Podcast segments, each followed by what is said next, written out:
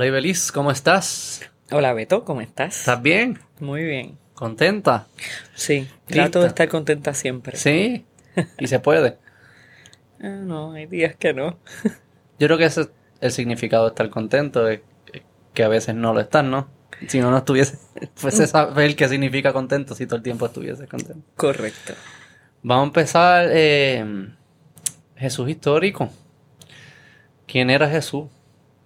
¿Dónde, qué estaba pasando esos tiempos? Yo tengo una pregunta bien específica. Él sabía que, porque él era judío, ¿no? Y él sabía que su intención era hacer una religión nueva o él solo estaba pues, predicando lo que él creía que estaba bien, qué sé yo qué, y, y después cogieron eso y se convirtió en religión. Él sabía, o sea, por ahí, por ahí va el... Dale, Bueno.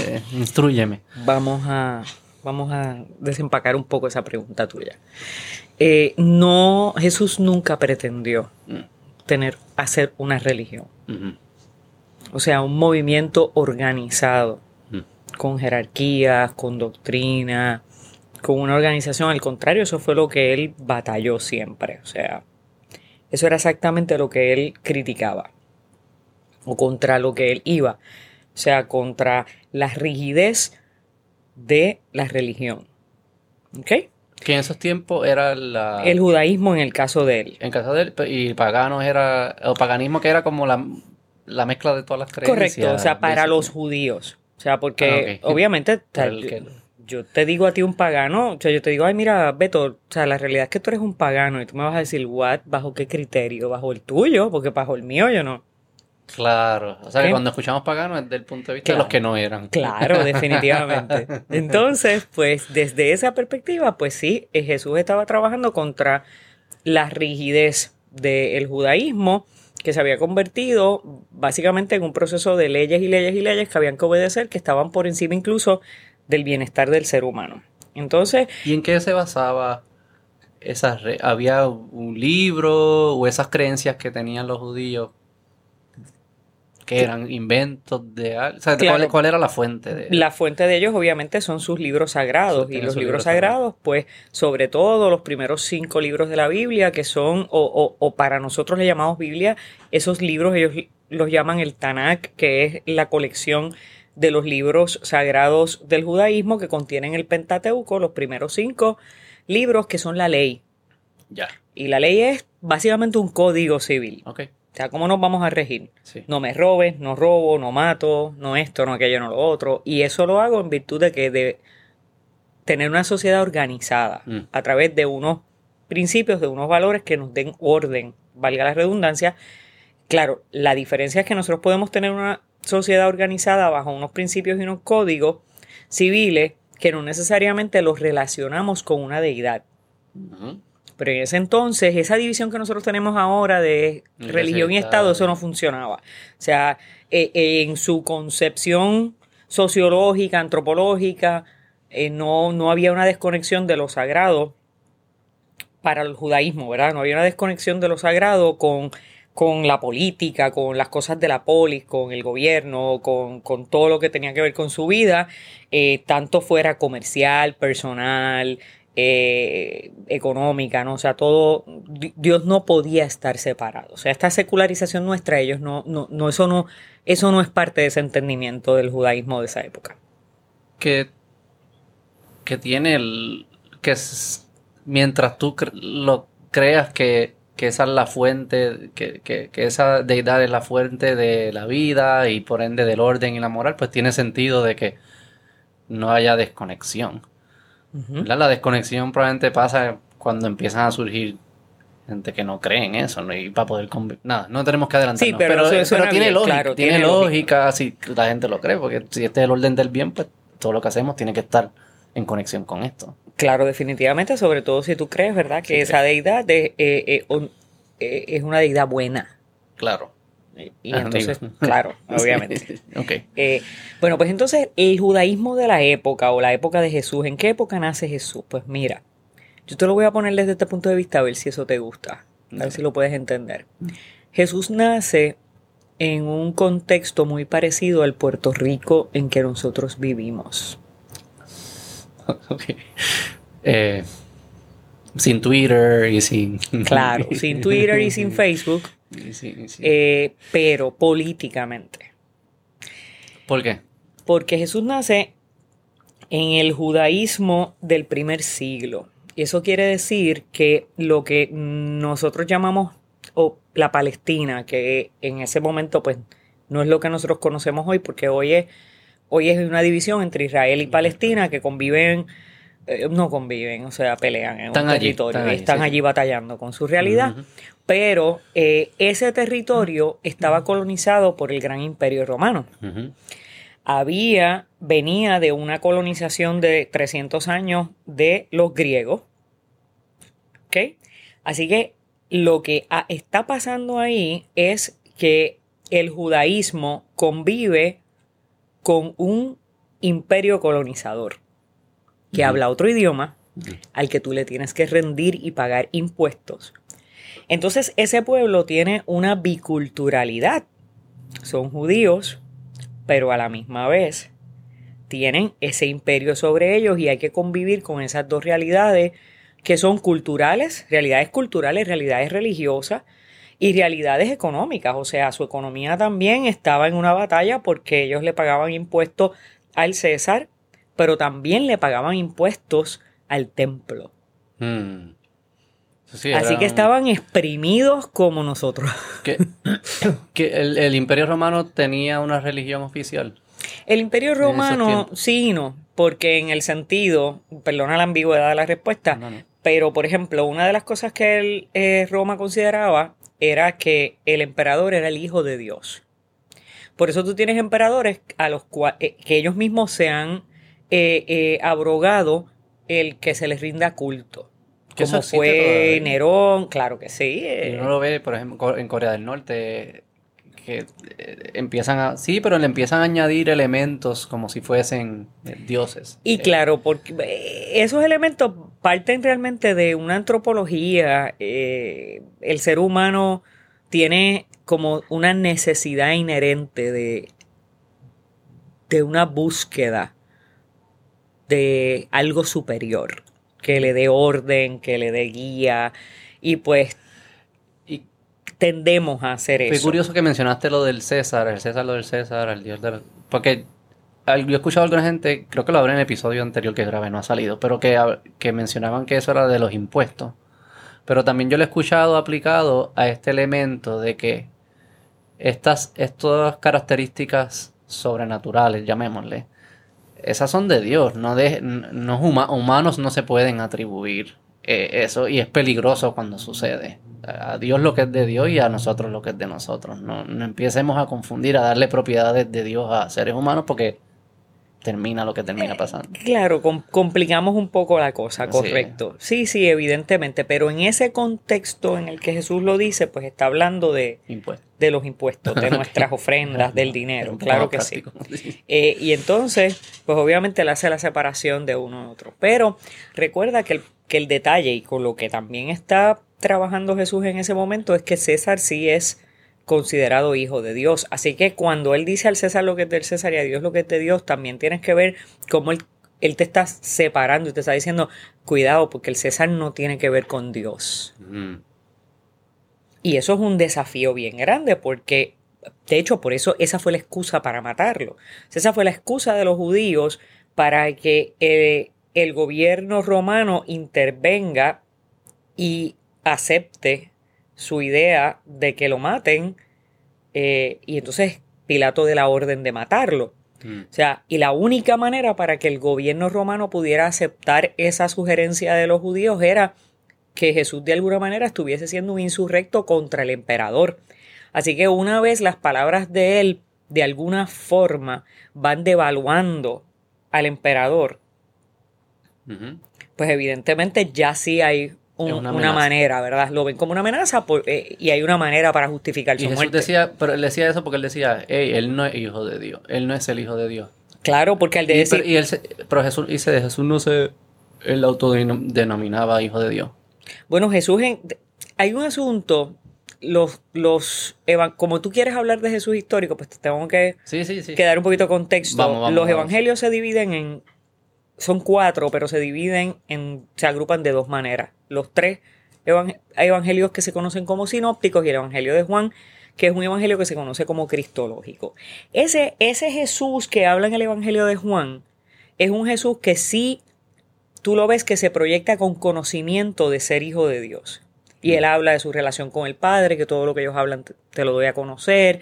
Pero el Jesús de los evangelios sinópticos es probablemente el Jesús que tú, del que me estás preguntando. Ese Jesús que vive en un contexto terrenal, ese Jesús que es, es, es, es una figura que va en contra de los poderes del gobierno, ese Jesús que va caminando poco a poco y llegando a su propia revelación de quién es y de cuál va a ser su proyecto de vida.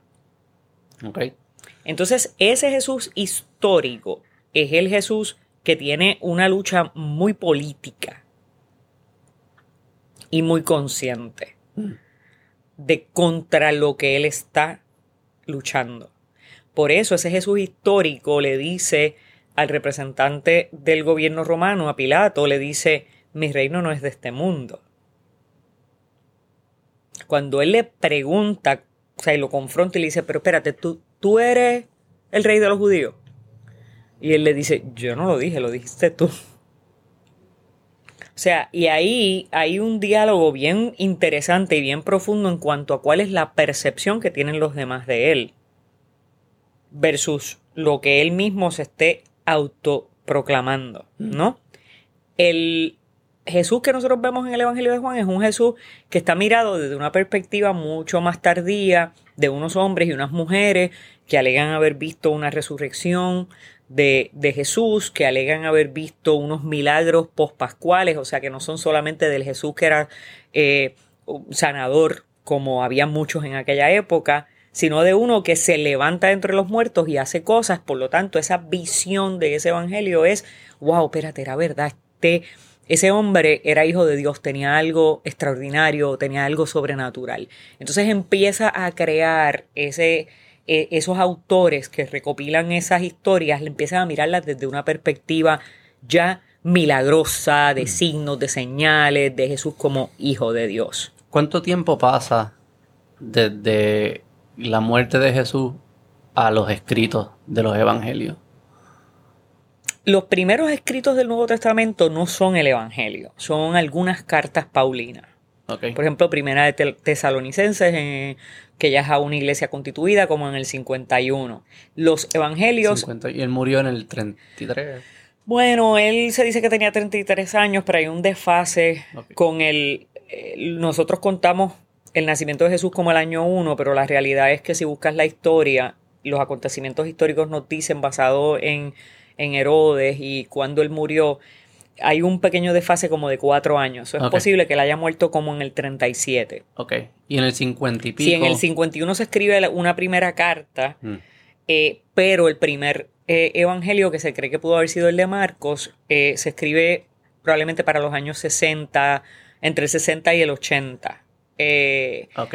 Como 30, 40. Así que estamos hablando de que por ahí evangelio como tal, o sea, la biografía de Jesús se empieza a escribir. Eh, ¿Y la fuente de ellos que eran cuentos que la gente contaba? La fuente, la fuente de los libros sagrados, sean los del cristianismo, los del judaísmo o hasta del mismo islam, son orales. Mm.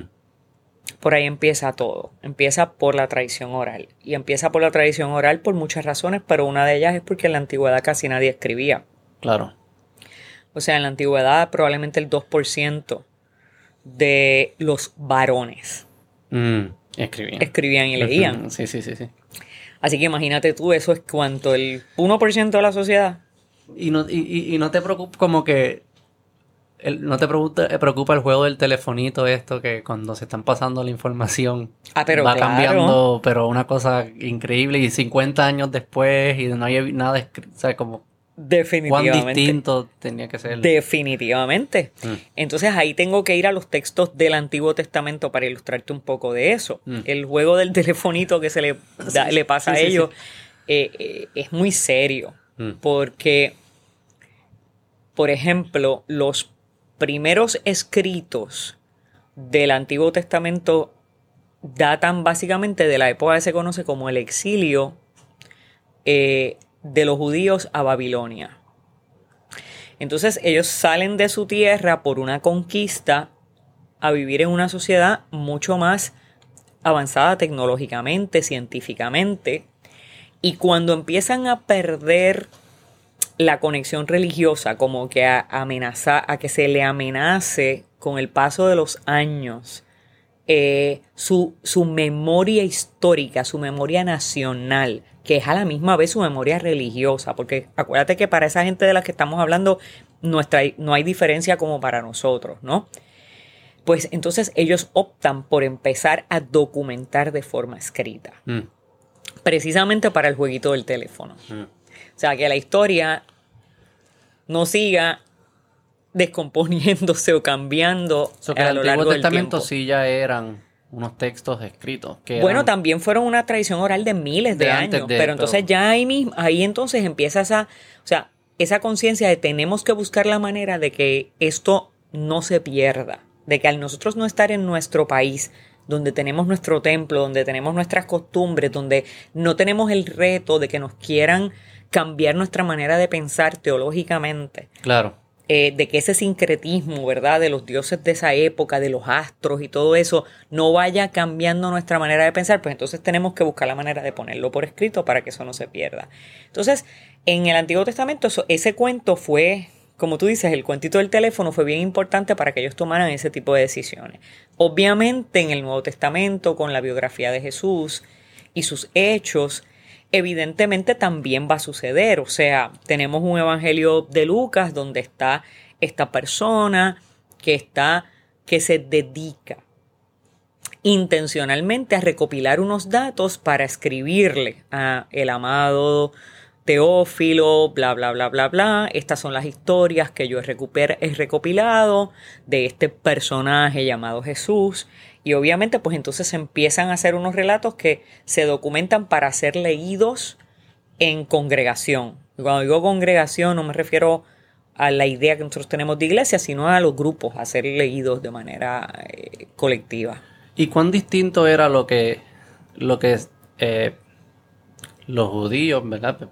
Eh, predicaban o, lo que ellos definían como una vida moral versus las otras culturas, tradiciones o religiones que existían en esos tiempos, en, esos lugares. ¿cuál, era la diferencia que estaban, que creían unos que creían los otros? En términos no en términos de cómo se vestía el Dios que creían, sino que en términos de vida. Mira, en términos de vida práctica, esas culturas han tenido códigos civiles muy parecidos. Mm. Tú tienes, por ejemplo, el código civil de los judíos, pues son los diez mandamientos y todos los demás mandamientos que el pueblo judío tiene, que suman como unos 69, que son códigos de conducta. Pero también nosotros sabemos de los códigos como por ejemplo el código de Hammurabi, que es mm. mucho anterior. Eh, y hay unos principios fundamentales, unos códigos de vida que son universales. ¿Cuál puede ser la diferencia más grande de los judíos?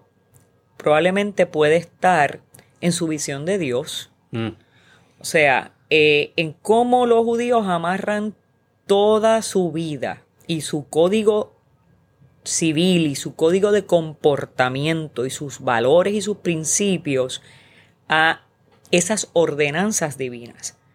Y que lo que yo hago lo hago en función de agradar a Dios y de conseguir de Dios una retribución para mí en esta vida.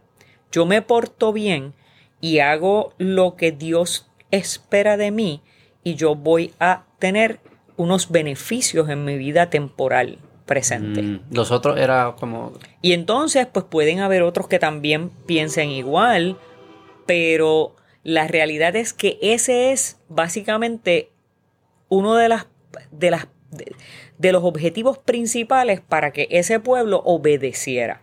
Mm. Pues es curioso, lo pregunto porque yo he escuchado mucho que que uno no puede explicar el desarrollo de lo que llaman eh, Occidente, la cultura de Occidente, el tema de derechos humanos de Occidente, hasta la tecnología y todo lo que ha producido la democracia, todo Occidente, sin partir de ese inicio de, de Jesús y de, de lo que creían los judíos, luego el cristianismo y lo que fue. Y que quiero cuáles son, cuáles son, cuáles eran esos principios, ¿verdad? Si ese, si esa, si ese claim, si esa aseveración es cierta, pues tiene que, tiene que haber una posibilidad de trazar. No, yo sé que, que lo, me está enseñando un dólar que dice In God We Trust.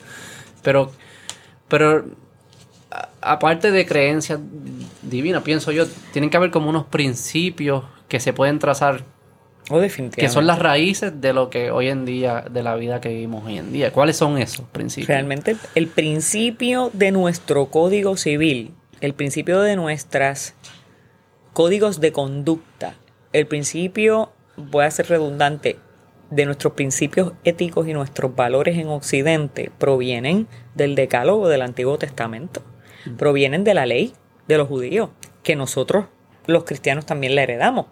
No matarás. Claro, ¿por, ¿por qué tú te crees que el billete dice in what we trust? Porque ¿cuál es el primer mandamiento? Amarás al Señor tu Dios con todo tu corazón. El señor dólar. Entonces mira dónde llegó el señor dólar, ¿verdad? Qué no sé si eso es a lo que se refería. Bueno, pero yo no creo que se refería a eso, yo creo que se convirtió en eso. Le da confi- le da le- Yo creo que también lo usan. Yo creo que escuché una entrevista que tú participaste con Sil- creo que era con Silverio. Que tú sabes también cómo eh, mencionaste también cómo lo- lo- los estados y los poderes usan el nombre de Dios para legitimizar lo Pero que hacen. Eso que probablemente también hay un elemento de de confía en este papel porque es legítimo.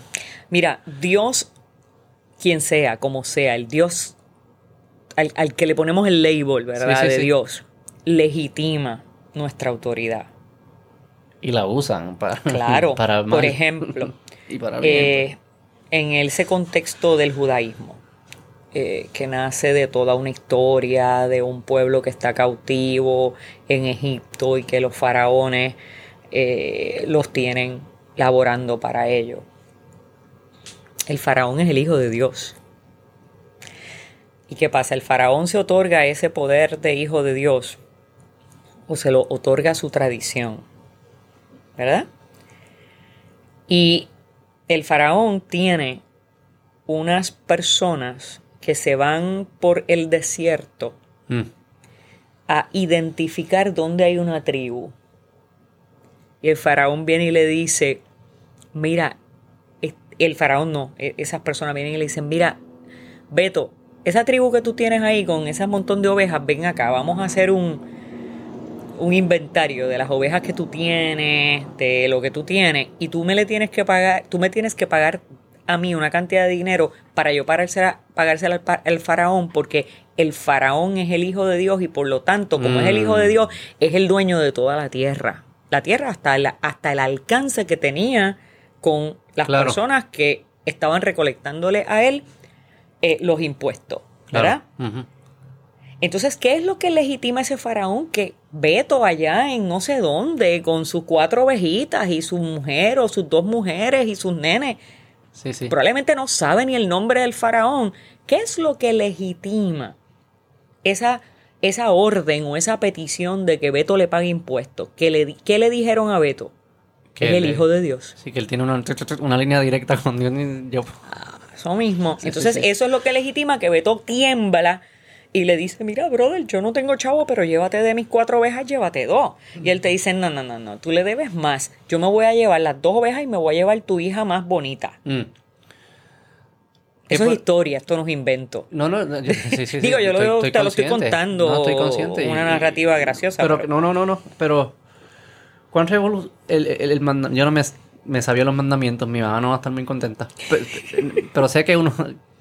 No me sé el orden, pero sé que hay, un, hay uno que es no robar. Eh, que para mí eso es bien interesante porque eso, yo no sé cuán revolucionario eso era en esos tiempos. Este concepto de, eso implica propiedad privada. Claro. Porque la única forma que tú puedes robar es si alguien es dueño de algo. Porque si todos somos dueños de todo, pues, no es robo, es estoy cogiéndolo. O sea, que implica que tú eres dueño de algo del que yo no soy dueño para poder robarlo. O sea, que eso sí que, eso sí que, esa sí, la- ese principio sí lo puedo atar a, a- a la modernidad. Este, ¿cuán revolucionario era ese concepto de que la gente es dueña de cosas, de su trabajo, lo que fuese, y por ende tú no me lo puedes quitar?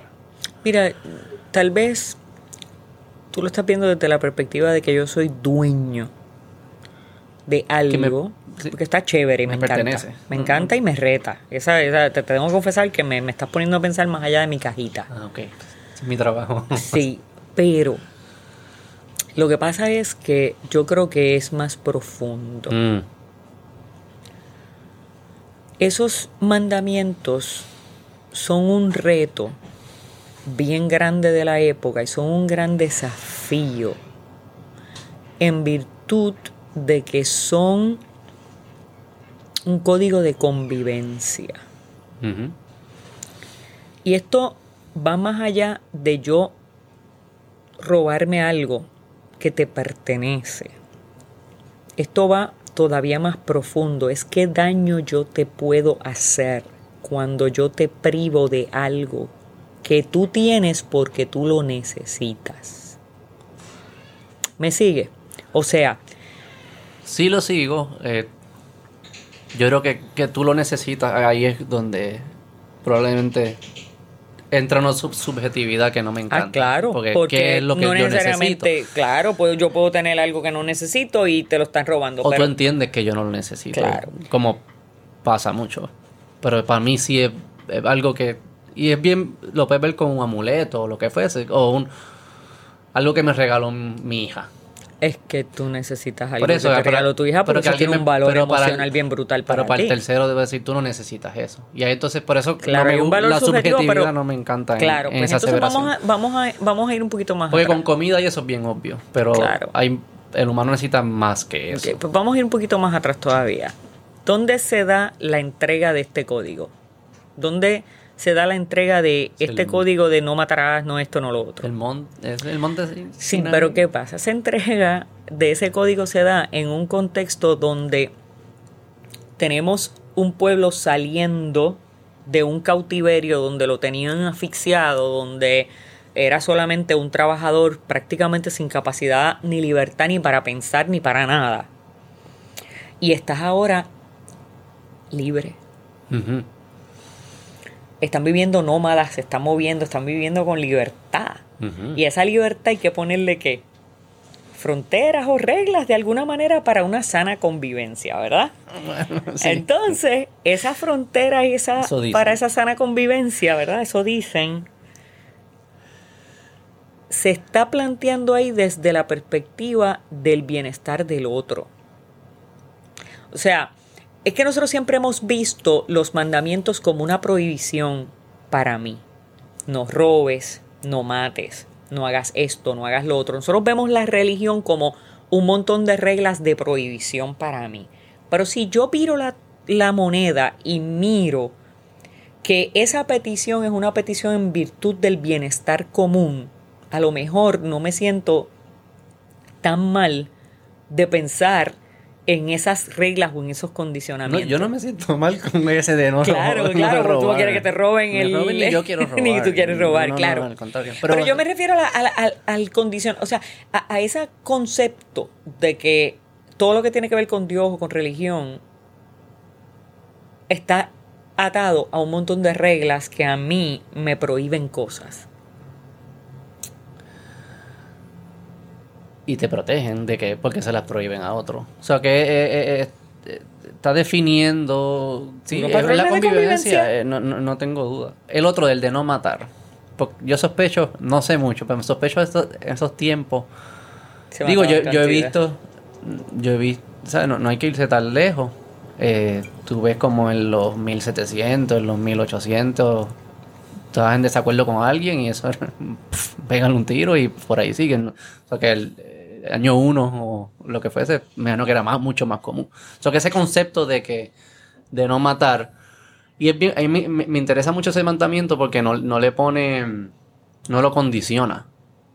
No dice no mates al bueno, no dice no mates al que te ayude, dice no mates.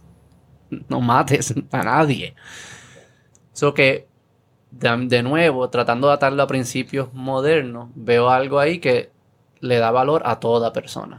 Todo individuo es importante solo por el hecho de que existe y es un humano y es un individuo. Y no es un medio para otra cosa, sino es valioso en sí. Es un, es un ente de derecho, quizás te diría un abogado, es un ente de derecho. No es un medio para otra cosa. Y ese lo veo bien claro también ahí. ¿Cuán revolucionario era ese? En- Bueno, yo lo que pienso, ¿verdad? Es que el hijo de Dios que fuera el faraón o fuera el rey tenía derecho sobre todo el mundo, por lo tanto te puede matar. Claro, claro. O sea, porque él es dueño tuyo.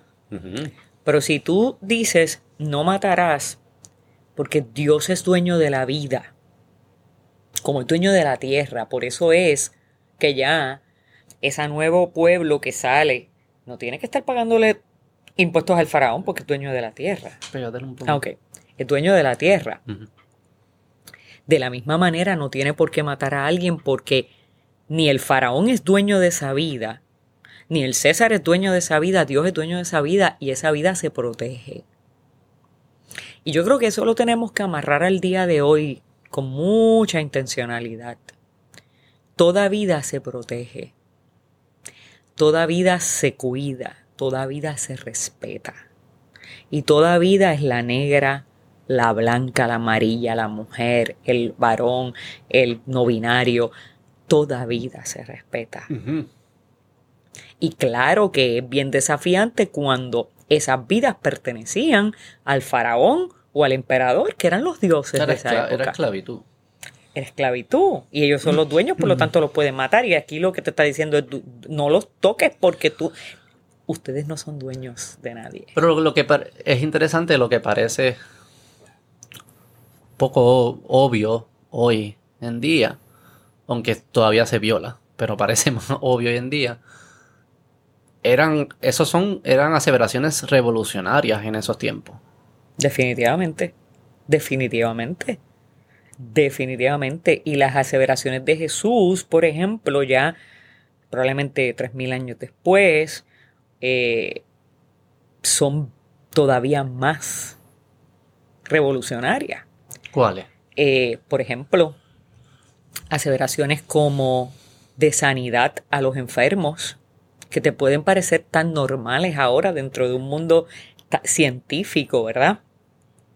Pero para Jesús la dignidad de un enfermo era bien importante, porque un enfermo era considerado una persona maldita, era considerado una persona que no tenía la bendición de Dios, era una persona, un outcast, un separado de la sociedad, era una persona que no podía tener ni siquiera el beneficio de la vida cercana al templo, ¿verdad?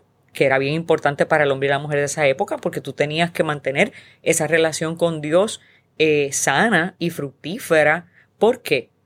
Porque de eso dependía tu, tu bienestar. Porque acuérdate que era una teología de retribución. Si yo hago bien, recibo bien. Si yo hago mal, recibo mal.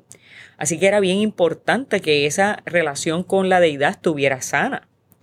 Si una persona es considerada un outcast y no puede estar cercano a la vida con Dios, a la vida del templo, pues tiene muchos problemas. Primero está enfermo, está fastidiado, eh, está condenado probablemente a la muerte, antes que, ¿verdad? Que, que- que lo, lo que es, es considerado como, como una vida larga, prolongada y normal. O sea, hay muchas cosas, no puede trabajar. Entonces, cuando Jesús viene y atenta contra eso, sanando enfermos, trayéndolos otra vez al templo, dándoles un lugar de dignidad, eso es una cosa súper revolucionaria. Mm. Cuando Jesús, por ejemplo, trabaja el tema de la mujer y de su función en sociedad y de su función en relación precisamente al aprendizaje, al templo, a estar eh, donde se proclaman las escrituras, cosa que era eh, prohibida porque la mujer era para servir y estar en la cocina en ese contexto y cuando, ¿verdad? Jesús la mueve de lugar, cuando hay acusaciones contra las mujeres por adulterio, pero entonces el varón no está presente violando, violentando un precepto bíblico donde si hay un adulterio los dos tienen que ser juzgados. Y entonces obviamente en una sociedad patriarcal, el hombre desaparece de ahí, la mujer es tirada frente a él para que él emita un juicio de muerte contra ella. Y él se levanta y dice, el que esté libre de pecado, que tire la primera piedra. Y después le dice a la mujer, tranquila mujer, si nadie te condena, yo tampoco. O sea, en una sociedad donde la mujer podía morir simplemente por el hecho de rozar la ropa de dos hombres que estuvieran peleando.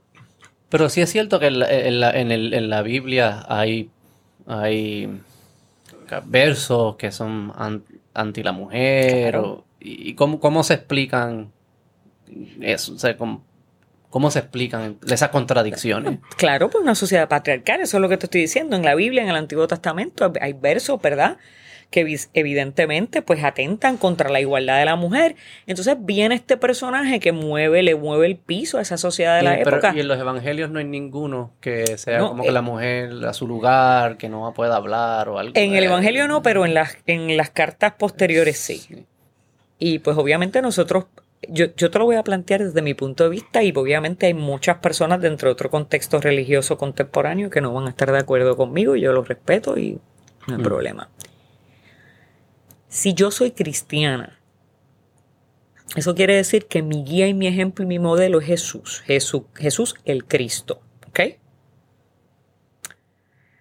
Por lo tanto, todo el judaísmo que yo heredo como cristiana, que es- parte, ¿verdad?, de, de mi tradición de fe, tiene que estar sujeto al- a, mi a mi fuente principal.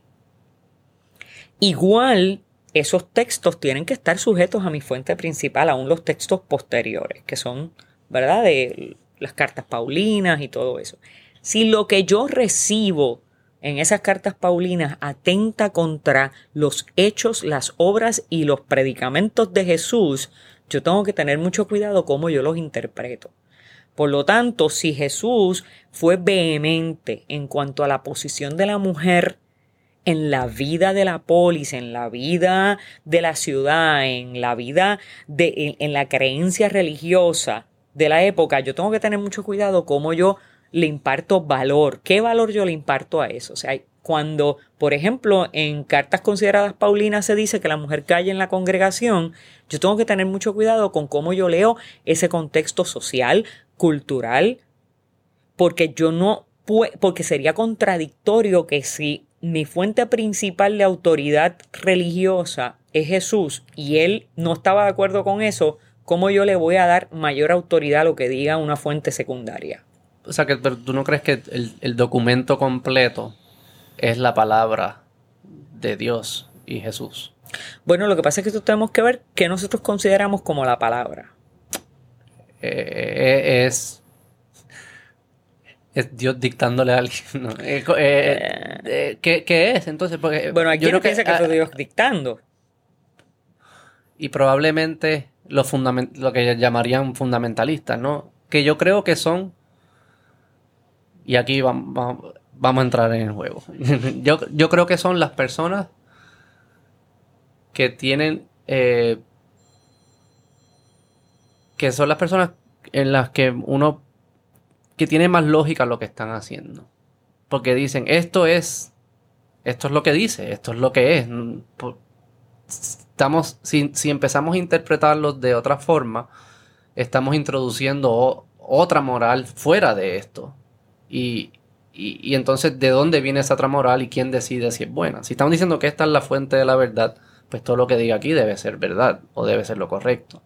Sino de dónde viene esa otra, esa otra influencia que te permite a ti, a- no a ti en particular, a la gente decir, no, no, pero es que no se referían a eso. No, no, pero es que lo estoy interpretando distinto. ¿De dónde entonces, cuál es la fuente de esa otra moral? Me encanta esa pregunta. Eh, y es desafiante porque vivimos en una época donde tenemos muchas fuentes de información. Y cuando tú mencionas los fundamentalistas o el fundamentalismo, el fundamentalismo, uno de sus principios es ir a una interpretación literal. Entonces tú tienes un libro, o sea, tienes unos libros, los libros sagrados de las religiones, valga la redundancia, las religiones del libro, que son las religiones abrahámicas, judaísmo, cristianismo, el islam. Pero me voy a limitar al judaísmo y al cristianismo, no entrar en, en ese otro camino, ¿verdad? Que es otra historia. Son libros, nuestros libros sagrados est- están compuestos por muchas metáforas. O sea, tienen muchas partes del texto. Jesús hablaba en parábolas. Parábolas son metáforas con una intención particular de revelar eh, eh, cosas del reino de Dios y del carácter de Dios. Entonces, es importante que tengamos claro cuándo nosotros vamos a entrar en interpretaciones metafóricas y cuándo no. Cuándo podemos leer literal y cuándo no. ¿Y cómo se decide eso? Entonces tenemos elementos, hay unos elementos dentro de la exégesis bíblica, pero te voy a llevar entonces al principio, el Génesis, por ejemplo. Nosotros hoy día tenemos unos conocimientos científicos que son suficientes para nosotros saber que hay unos retos en la lectura del Génesis, del principio. ¿Cuáles pueden ser esos retos? Y en el principio creó Dios los cielos y la tierra, y la tierra estaba desorganizada y vacía, bla, bla, bla, bla, bla, y en siete días creó todo esto. Sí, sí, sí. Semana ocupada. Sí, bien busy. Eh, el problema es que la ciencia nos dice que no fue una semana, Mm. que fueron billones de años. Entonces, ¿a qué yo le voy a dar la legitimidad? A esta persona que como fundamentalista le tiene miedo a meterse en el lío de buscar otras fuentes de información que me ilustren, que me iluminen esa lectura, o yo voy a confrontar la lectura y decir, "Pero, espérate, pero es que cuando eso se escribió, este era el conocimiento que había, la Tierra era plana y más allá del horizonte no había nada más. Pero hoy, ¿cómo yo trabajo eso? Por eso es que la crítica histórica, la crítica bíblica, la, la exégesis bíblica ha establecido unos criterios para que precisamente no pueda venir todo el mundo, ¿verdad? A decir, ah, pues mira, esto es como a mí me da la gana interpretarlo. Y hay unas capas que se estudian que son, por ejemplo, la historia. O sea, los eventos historiográficos, los eventos que se pueden eh, corroborar y cómo entonces los ponemos en diálogo. Pero que es curioso porque eh, básicamente es, es acep- aceptar que existen otras fuentes que pueden ser más verdad, que no, no es la palabra, o sea, más precisas en su descripción de lo que sucedió, que son distintas al libro, eh, a la Biblia en este caso, este, lo que significa que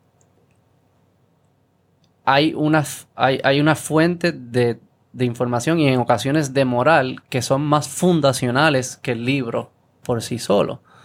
Por ejemplo, con el tema de la mujer también, el tema de, de los esclavos, el tema de homo- homosexualismo probablemente también, donde hay muchas personas hoy en día que, que dicen, no, es que esas, esas, eh, esas parábolas están, no, di- no es literal lo que está diciendo, es otra cosa.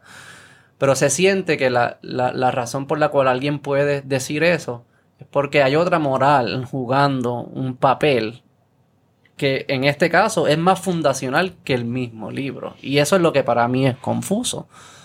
¿Cómo se decide cuándo el libro es la moral y cuándo es otra la moral y de dónde viene?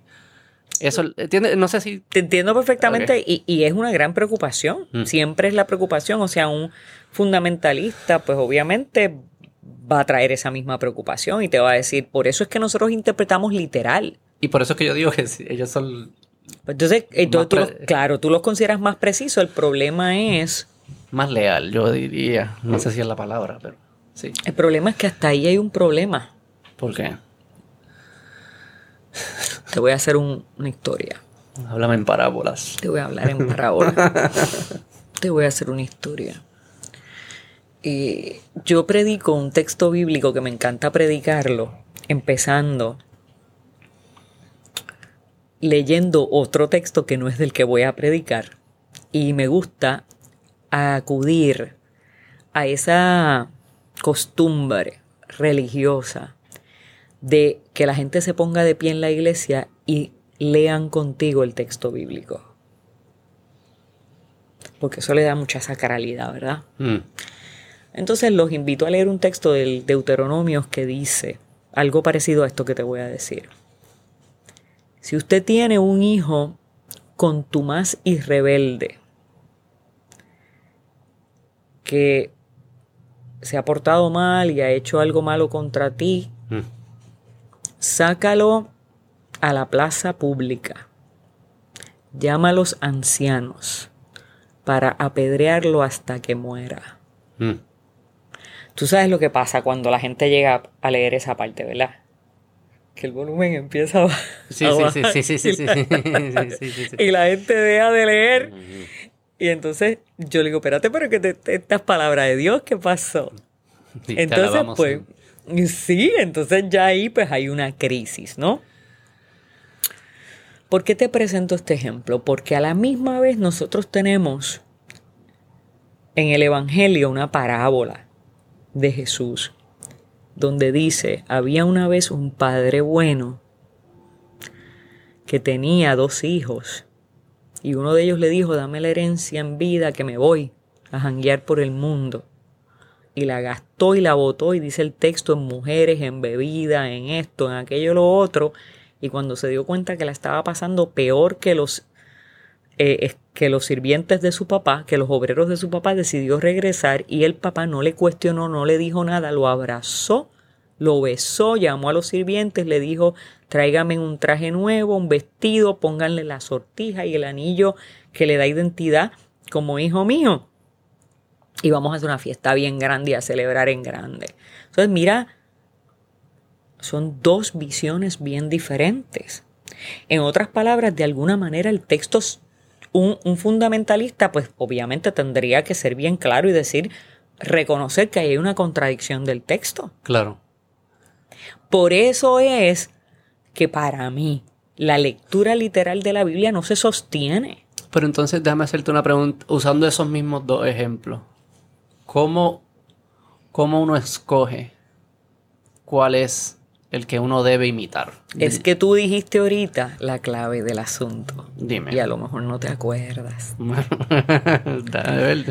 Tú dijiste que el libro completo, el libro completo era, era el asunto, ¿no? O sea, que aquí, eh, que esto aquí había que verlo como un documento completo. Si tú ves el libro completo del principio al fin, tú tienes que buscar cuál es el sentido del libro completo. Y en el sentido del libro completo hay una revelación paulatina de la divinidad a los seres humanos. Y esa revelación paulatina, tú te das cuenta que va caminando también a la misma vez que ese ser humano va creciendo en intelecto, en conocimiento, que va, van creciendo y con los años, ¿verdad? Va adquiriendo un nuevo conocimiento, una nueva experiencia de vida. La, la civilización, la sociedad que se vivía en el Génesis, en el Éxodo, no es la misma en la que vivió Jesús, no es la misma en que vivieron Pablo, Pedro y los apóstoles. Así que cuando tú vas mirando toda esa revelación, tú puedes ir entonces determinando cuál es la historia, qué es lo importante, qué es lo que yo tengo que aprender de la divinidad, qué me quiere decir. Pero entonces es como si la moral fuese algo que, que evoluciona. Tal vez. Y si evoluciona, no puede ser tan rígida como algo que está escrito hace dos mil años. Por eso es que no es lo mismo Pero que tú ves. Pero lo que entonces a lo que a lo que yo iría en ese aspecto es que, bueno, pues esto fue un gran libro que aportó a, ciertos valores, una forma de vivir que ayudó a muchas personas. Pero igual que otros grandes libros, porque parece ser que la moral se va construyendo eh, no por fuente del libro, sino por lo que vamos aprendiendo como humanos de qué es lo que nos está funcionando, en cómo colaborarnos y cómo contar nuestros cuentos. O sea, que parece... Lo, lo que estoy tratando de decir, no estoy tratando de minimizar el impacto del libro, estoy tratando de ponerlo quizás como el libro número uno, pero sigue siendo un libro igual que los otros libros que influenciaron la historia humana. Bueno, eh, Es más- es sí, más- no, va a depender de ti. Mira, sí, va a depender de ti. Definitivamente ha sido un libro que en Occidente no ha sido igual que cualquier otro No, libro. no, y por eso- Evidentemente en Occidente tú lo mencionaste ahorita. O sea, la Y es el primer libro grande. Es- yo no sé si hay, li- hay libros eh, antes que se hayan distribuido al nivel que se distribuyó. No, hay mucha literatura, pero al nivel de, de de influencia. Probablemente es la primera historia común de muchas personas. Es que es un metarrelato construido de muchos pequeños relatos. O sea, es un libro de libros. Eh, es un libro que contiene historia, pero no es un libro de historia. Es un libro que contiene la revelación de Dios, pero no limita la revelación de la divinidad. Es un libro que contiene la historia de la raza humana eh, y nosotros podemos ver en él muchas maneras de pensar y de relatar cómo, cómo se contestan las preguntas últimas de la vida. Todo el mundo, no importa, todo ser humano en algún lugar del planeta piensa, ¿de dónde rayo nosotros salimos? ¿Qué va a pasar cuando yo me muera? Así que es un, es un libro que tiene respuestas a esas inquietudes. Y tiene respuestas a esas inquietudes aunque tú no las creas. Claro, son, pero, claro, tiene respuestas a esas inquietudes. Eh, no tiene evidencia de que sus respuestas son ciertas. Lo que no le quita que sean útiles. Que, déjame hacerte una pregunta. ¿Tú, alguien que no cree en, en- en Dios, ¿tú crees que es una mala persona? Para nada. Es inmoral. Mm-mm. No, no. Y pudiese vivir una vida moral, Claro. buena, saludable, aún sin creer. Claro. Lo que pasa es que hay diferentes maneras de ver eso desde diferentes perspectivas No, no, teológicas. con- en, tu, en tu opinión. En eso yo soy. Yo me apego a la teología de Santo Tomás de Aquino, que decía que sí, que podía haber una persona que no creyera y, y que fuera una persona moralmente buena. Y alguien que sí cree que no es moralmente bueno. Y alguien que sí cree Que que, conduce no es su vida, Claro, claro. que sí, claro que sí. Entonces tú entiendes, Eh, pues como yo, lo, como yo lo veo, para mí es más, son unas herramientas que parecen ser útiles para muchas personas. Y cuando digo herramientas, los cuentos, el poder este del cuento, de las parábolas, de que no es lo mismo yo darte una lista de cómo debes de tu vivir vida, que vivir tu vida, que darte estos cuentos y estas figuras. Es la el poder de la mitología. Todas las civilizaciones yo creo que esa es la, la- la raíz de todas las civilizaciones, algún tipo de mitología, algunos cuentos comunes, que ayudan a las personas a, a colaborar y a vivir una vida que parece ser buena para ellos y para las personas alrededor de ellos. No sé por qué no podemos decir eso es lo que es y tener que brincar hacer aseveraci- aseveraciones sobre la creación del universo, lo que pasa después de la vida, cuando no hay evidencia de, esas aseveraciones y no pierdes la utilidad con solo decir, no, son unos cuentos, unas metáforas que te ayudan a vivir tu vida. Y si este cuento no te funciona, quizás hay otros que sí, pero eso es todo lo que es, no, tiene, no hay que creerse lo sobrenatural. Bueno, no hay que creérselo. Pero si aquella persona que sí lo cree, Mm, el saltar, el salto de fe, porque eso es un salto de fe. mm, Es un salto de fe porque tú lo dijiste. No hay prueba de muchas de esas cosas que dicen las escrituras sagradas, mm. pero tampoco hay prueba de que no lo sean ciertas en alguna medida. En muchas de las cosas. O Eso sea, es sí. de todo, ¿sabes? Que no sea, hay evidencia. yo te puedo No hay evidencia de un lado ni hay no hay evidencia plena de, de un lado, de uno ni del otro. Plena y total no, porque puede haber evidencia de que el universo no se hizo en siete días, pero si yo te presento eso como un, como un relato mítico, que realmente la intención que tiene es revelar la naturaleza, ¿verdad?, del creador en un contexto en el que fue escrito porque se dan unas circunstancias X o Y, pues evidentemente eso adquiere otro sentido para ti o para el que lo está leyendo, ¿no? Así que, pero si tú das el salto de fe y dices, ¿sabes qué? Esto es un libro bien chévere y como dice Beto, me puede ayudar a ser mejor persona si yo lo veo desde una perspectiva de buscar un valor moral. ¿verdad?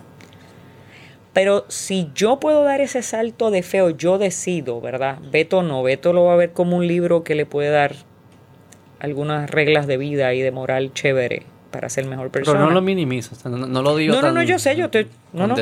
Pero yo digo, ¿sabes qué? Sin embargo, yo he encontrado algo adicional. Yo no sé lo que es, pero a mí, a Ibeliz, me contribuye todavía más. Hay algo en mi dimensión trascendental, en esa que no es, o sea, no se toca, no se, no se puede explicar de manera concreta que me hace bien, Mm. que me hace encontrarle y darle mayor sentido a mi vida, que Mm. me da sentido de eternidad, que Mm. me da, pues, pues, Beto, eso es algo que yo le digo a mis estudiantes, yo no, contra mi experiencia de fe, tú no puedes Ajá. levantar una duda, pero yo no puedo levantar tampoco una duda contra una experiencia tuya que te diga lo contrario. Sí, sí, no, y, y para mí lo, importan, lo importante es que siempre y cuando sea útil para esa persona, que lo haga. El problema es, cuando, hay dos problemas. Uno, cuando empieza a entrometerse en la vida de los demás, que entiendo, tú has sido bien enfática, no es tu posición. Tú no me consideras inmoral si yo no creo. Claro que no. Este, A lo mejor me llevo mejor contigo con alguna gente que que creen, perdón. está ese elemento. Y también está el elemento de que por esa misma línea, porque eso no es, quizás es más común ahora, pero eso no es común en la, en la iglesia. Y ya hace 15 años no era, más, no era muy común, y hace 30 menos, y así sucesivamente. Y había personas que vivían, vi- trataban de vivir de esta forma su vida para complacer algo que no le estaba siendo útil. Y ahí es, por eso para mí el tema de la utilidad es bien importante. Hay gente que le- lo llama como una verdad metafórica, lo que le usan, es el término que usan. Y dicen, por ejemplo, si yo te digo, asume, cuando estás guiando, asume que todo el mundo está borracho. Probablemente esa persona que asume eso va a tener menos accidentes que las otras personas que no lo asumen.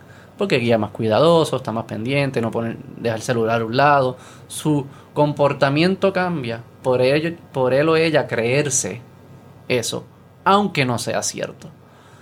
Porque su vida mejora por creerse algo, aunque no sea cierto. O sea que es, es útil, aunque, no, aunque sea falso. Y es, por eso le llamo una verdad metafórica. El hecho de que te funcione no implica que sea cierto. En ese caso, no todo el mundo estaba borracho. O sea que la utilidad y la verdad no necesariamente son lo mismo. Pero, by all means, úsalo si te ayuda. Y esa es más, es, es más mi Sí, posición. lo, que yo no, posición. lo que yo no quiero es que personas que no le está siendo útil se sientan que son inferiores y son inmorales y viven con resentimiento de su vida porque no, no están sintiendo eso. No, pues ya, puedes seguir, puedes encontrar otras cosas que sí te funcionen. Mira, Beto, si yo creo que Dios existe y que el Dios en que yo creo Suena muy distinto al... Es un me tienes que Dios- explicar tus lips. el Dios en que yo creo, ¿verdad? Es un Dios que comienza por defender los derechos del ser humano, la igualdad, su derecho a la tierra, a trabajarla, a disfrutarla sin que venga ningún bambalán a cobrarle por ella, Eh, el derecho de la mujer a disfrutar de la vida, a aprender, a A ser ella, a, a ser un ella, individuo, a ser quien quiera ser. eh, el derecho del, del enfermo, del marginado, a, a poder integrarse, insertarse, a tener una oportunidad en la sociedad. Si, si yo creo en ese Dios, yo también tengo que creer que ese Dios también nos respeta en nuestros procesos. Ese es Sí, ¿no? Me esa parece... es mi manera de pensar. Y yo creo que Dios nos respeta y nos ama en nuestros procesos y que Dios eh, quiere el bien y el bienestar para nosotros. Eh, yo creo que los seres humanos polarizamos todo, es una tendencia natural del ser humano.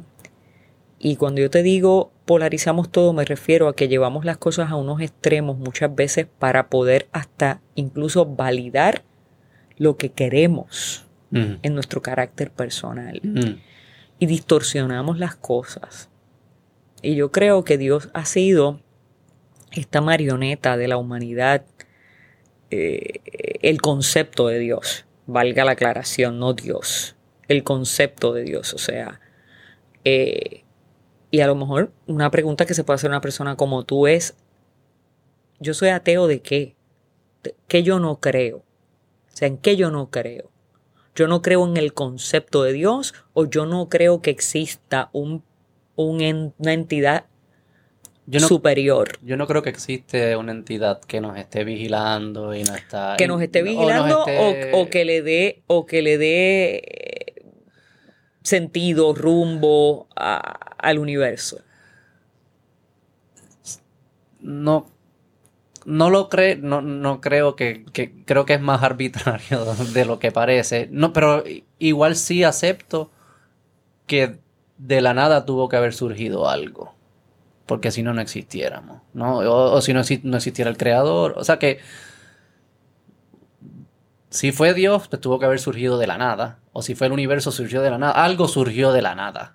Este, eh, porque- con una concepción bien limitada en mi cerebro. O sea, quizás hay otras cosas que no entendemos. Ujú. Y eso yo lo acepto. Pero para mí eso puede haber sido el universo surgió. Igual que alguien puede decir surgió Dios y creó el universo. Igual es, es- lo que es un brin, es un paso Claro, lo que, que, estoy pa- lo- lo que pasa es que cuando hablamos de Dios no puede ser que surgió de algo, o sea, es el preexistente, el, el- el- el- eterno, el Surgió- eterno, el eterno, el eterno, o sea, no surge de nada, porque una vez surge, pues hay una creación.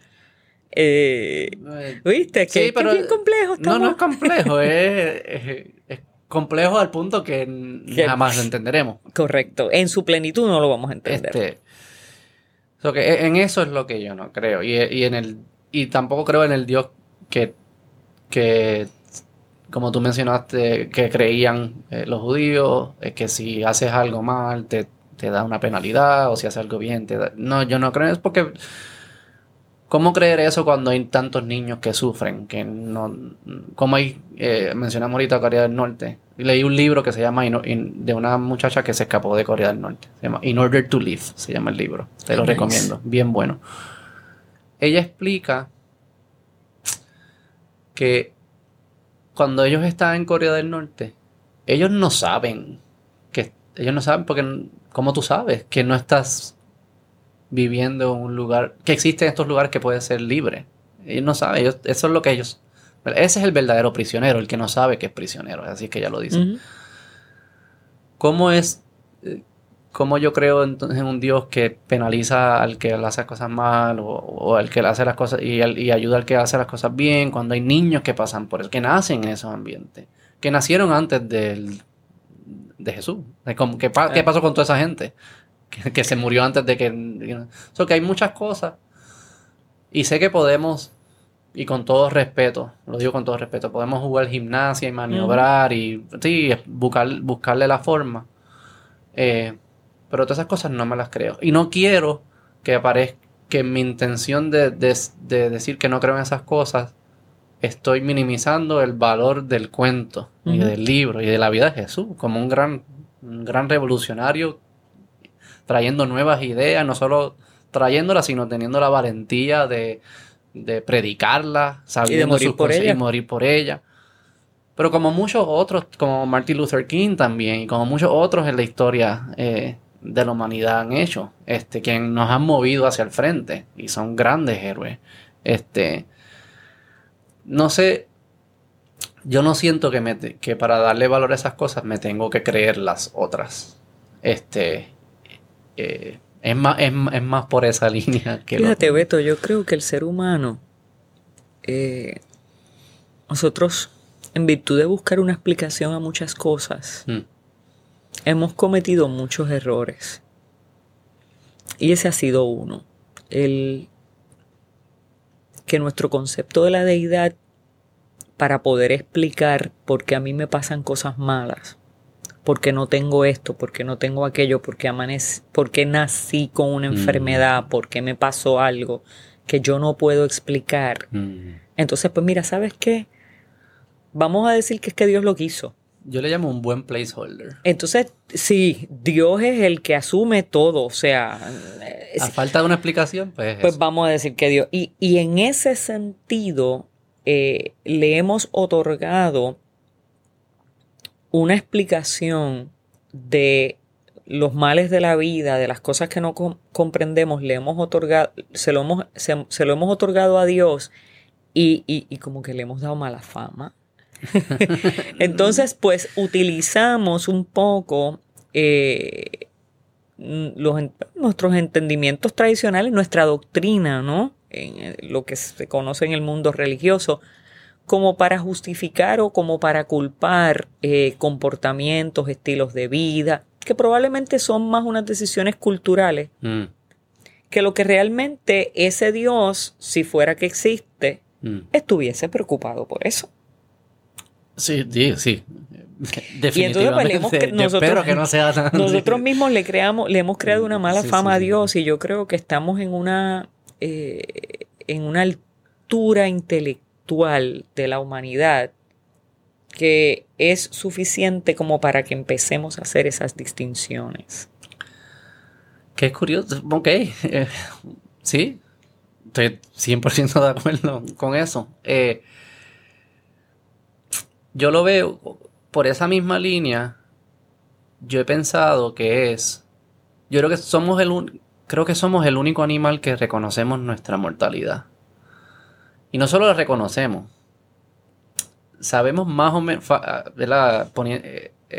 poniendo un accidente a un lado, sabemos más o menos cuándo es que nos va a tocar morirnos. Sabemos las expectativas de vida, sabemos que si tienes esta edad, no te queda mucho. Y uno es consciente de eso, la, la persona mayor es consciente de eso. Ser humano tiene unos elementos medio traumáticos.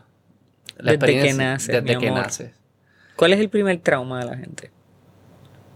Eh, salir por el- las partes privadas de mi mamá. Es correcto. y que le den un bofetón al bebé para que salga llorando. So que yo creo que las sociedades y las comunidades, las civilizaciones que pudieron dar, darle una, una solución a ese trauma y crear esta entidad. Y yo sé que los que creen no creen que los humanos lo creyeron, lo crearon, pero crear esta entidad que, que de alguna forma es una, es una solución psicológica para esos traumas, que te permite decir, ah, ok, ahora puedo vivir mi vida, ahora puedo colaborar, porque ya tengo donde depositar estas ansiedades o estas trau- traumas de, la experiencia humana. Sospecho que esos grupos les iba mejor a los grupos que no tenían esa es- ese mecanismo, que tenías que vivir con tu trauma. Y, y las civilizaciones y las comunidades que lo hicieron pudieron progresar y seguir trabajando porque tenías una forma de canalizar esa energía eh, y ese que, pero de nuevo, parece como una herramienta creada humana, como el lenguaje, igual que estas otras, que nos ayudan a colaborar y nos ayudan a, a que esta experiencia sea un poco mejor. Mira, Beto, yo creo. Va a sonar horrible al principio, si me das un Ah, momentito. yo- Va a sonar horrible no para ti, va a sonar horrible para los que me oyen y piensen, ay, pero mira, ella es una pastora, bla, bla, bla, y está diciendo, yo creo que tú tienes toda la razón. Ok, wow. Tú tienes toda la razón. A donde yo le añado es que cuando tú sigues dando hacia atrás y vas a tratar de llegar hasta el principio de todas las cosas, ahí es donde todos los seres humanos tienen un tranque. Hay algunos físicos que llegan al punto de decir, mira, es que hay una cosa que le hemos llamado la partícula de Dios. Y es porque ya no puedo explicar más. Y tengo que llegar a un punto donde lo tengo que dejar en manos de lo desconocido. Mm. Por eso es que a mí me encanta cuando alguien me, di- me dice, ah, yo me siento como en como pez en el agua cuando alguien me dice yo soy agnóstico, Mm. más que ateo. Todos Me siento somos más- agnósticos. Me ¿no? siento más co- correcto, me sabe. siento más cómoda con eso porque yo siento que en alguna medida yo también lo soy. En el sentido de que aun cuando yo creo en el cristianismo y yo creo en que la deidad ha sido manifestada en su plenitud a través de la persona de Jesús, el Cristo, para nosotros. Ujú. Aun cuando yo creo eso, yo creo que aún así esa realidad de la divinidad está mucho más lejos Mm. del alcance de mi entendimiento. Eso, eso, eso es bien interesante. Sí, porque aunque sea cierto, no puede ser como se las están imaginando. Es tan, es tan grande, Mira, en mis abrumador, neuronas no funcionales caben. no puede caber. Claro, claro, Ok. sí, entiendo. Entonces, en mis neuronas funcionales no, quiere, no puede caber. Entonces, añádele a eso que nosotros ni siquiera tenemos el conocimiento suficiente como para entender la plenitud del universo. Imagínate, Plenitud Dios. del océano, Mira, que queda en el universo. yo, ases- yo asistí a una conferencia que me voló la cabeza, me dejó mal. Eh, nunca se me ha olvidado y siempre doy este ejemplo. La conferencia la dictó un físico de Syracuse University. Y este físico tuvo la oportunidad de estar eh, presente en el momento en el que se pudo reutilizar una máquina, una vaina de estas que crean los científicos que hacen cosas que tú y yo no sabemos ni Mm. entendemos, para recrear lo que se llaman los gravitational waves, que son las ondas que producen los choques de los hoyos negros. Y obviamente pues ellos alegan que nosotros somos, que el universo eh, fue creado como que como el producto del choque de dos hoyos negros y al esos dos hoyos negros todo esto que te estoy diciendo, si un físico me está oyendo, perdóneme porque yo sé que estoy en el simplismo Sí. máximo. Había dos hoyos negros ahí, chocaron. Chocaron y, entonces Y por eso es empezaron que a botar eh, los gases, y por eso es que McDonald's y Burger King. Entonces esos gases que salen de ese choque es lo que Ajá. crean los planetas, whatever, whatever, whatever. Ajá. Ah, Pues este hombre nos está tratando de explicar a un montón de universitarios. Él está buscando la manera de cómo más simplemente explicarnos todo esto que pasa eh, y decirnos que para él, de hecho, dicho sea de paso, él es judío. Eh, y decirnos que para él y para su grupo fue una experiencia tal que incluso el inventor y el director de ese proyecto dijo que cuando ellos lograron, y de hecho eso está, tú buscas gravitational waves y vas a oír el, Ajá. son como 5 o 10 segundos de un... es el comienzo. Y entonces ese físico dice que él, es, que él pudo escuchar a Dios. O sea, el, el, el, el director de ese proyecto, cuando llega a ese momento, siente que está en, en el principio del principio del principio de las cosas. Esa es su manera de eso es su manera de verlo. Mira, don't shoot the messenger. Ok. Entonces, pero a esto no voy. Voy, No lo que quiero es, lo no quiero, lo que, lo que quiero es ir más alto. Entonces él nos está explicando eh, quién es Dios para él. Mm.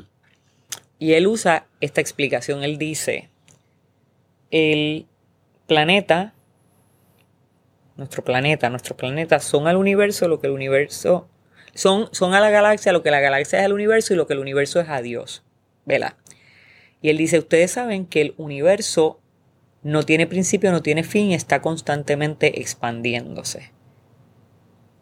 La entonces, ¿qué pasa? Nosotros, eso es bien difícil. A lo mejor un físico lo entiende perfectamente. Para mí es bien difícil porque yo el, universo lo veía casi como un óvalo, ¿verdad? O sea, tú buscas la manera, no hay forma. Nosotros le vemos principio y fin a las cosas. Nosotros tenemos que pensar Claro. que todo está contenido en algo. Y que Y el- causa y efecto. Y él lo que nos está explicando es, no, el universo no está contenido en nada, él mismo es self-expanding, no, no está metido ni en un círculo ni en un cuadrito. Entonces lo que dice, pero si es ese self-expanding whatever, que no tiene principio ni fin, está a su vez contenido en Dios. Nada, Sure. yo, No, yo, compro okay. esa. Lo que te quiero decir es si que usamos imagínate, Dios como, como la como palabra el principio de todas las que cosas. de- la que depositamos estas cosas, el principio de todas las cosas, lo inexplicable.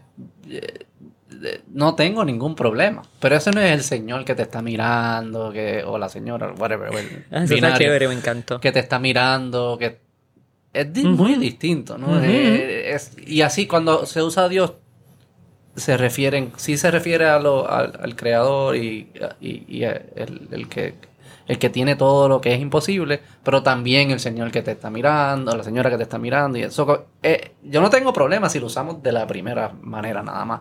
Digo, no tengo problema de ninguna dos. Pero Cada me siento más cómodo. el- el- exacto. Me siento más cómodo si lo usamos de la forma. Solo para, para decir que, pues si no sabemos quién lo creó, pues vamos a decir que fue Dios. And that's it. Y ahí se acabó. Y por eso te, te traigo ese ejemplo para decirte que en ese sentido algo de mí Mm, es agnóstica en el sentido de que yo creo que si yo ni siquiera puedo entender un concepto científico, que Mm. probablemente aquí un profesor me lo explique un poco mejor, Claro. pero si ni siquiera yo tengo la capacidad para llegar a entender una cosa tan increíble como que el universo es self-expanding, cada segundo es más grande, que no está contenido en nada. Si yo no puedo ni siquiera entender eso, ¿cómo yo voy a apropiarme de ser supuestamente tener el conocimiento absoluto de aquello que está por encima de algo que yo no entiendo? claro. Pero eso es lo que ha hecho la humanidad en toda la Correcto. historia. Sobre todo porque pues tenemos que darle orden a la vida, tenemos que encontrar sentido, tenemos que encontrar sobre todo explicaciones para lo que no nos gusta, no nos ¿Qué cae para ti es? ¿Qué para ti es Dios? Esa está buena pregunta. Entonces, pues, bueno, si te contesto me puedo meter en un lío tal vez, yo no sé. Dios, Mira, si te, no, si te estoy metiendo en lío, no, tú me dejas saber. no. Mira, no, pero es buen, él, tú dijiste que era para mí, buena gente. para mí Dios es una realidad. O sea, Sí, sí, yo, yo, no, yo lo vivo como una realidad en mi vida. Y, y yo, aunque intelectualmente he tenido preguntas y las tengo todos los días, hay algo más allá de mi intelecto que, que me hace innatamente Mm. creer en Dios. Mi intelecto me ha retado ese entendimiento de Dios porque he tenido que confrontarme y buscar mucho cómo hemos, cómo cada ser humano trata de agarrar ese entendimiento de Dios a su manera y, y no necesariamente siempre el concepto o el entendimiento de Dios de la gente hace bien a los demás. Y eso ha sido un gran reto para mí en la vida. Mm. Y por eso tal vez he estudiado tanto y continúo estudiando para poder entender cómo yo le puedo dar forma racional, o sea, en mi, ser racional, en mi inteligencia, a ese concepto de Dios que verdaderamente sea bueno y haga bien. Porque yo no puedo concebir eh, que una fuerza, eh, un poder, un ser, si lo vamos a ver como un ser, que para mí, y aquí es que voy a entrar a, a contestarte, que para mí es la suma de todo lo creado. O sea, yo no puedo creer que Dios no sea de alguna manera un poco Beto, que en Beto no haya un poco de Dios. Mm. O sea, yo no puedo, en mi hijo, Hasta en Hitler. en mi hijo, bueno, eso es lo que, eso es lo que, lo que algunos entendimientos religiosos o algunas explicaciones te diría que también en, en, en la deidad está contenido lo bueno y lo malo. Por ejemplo, el taoísmo el, eh, no- nos presenta mucho eso. Mm. Eh, San Agustín decía que el, el- el mal realmente lo que es no es una persona, es la ausencia de bien. Eh, entonces, yo, a mí se me hace difícil pensar que Dios pueda estar tan desvinculado de su creación.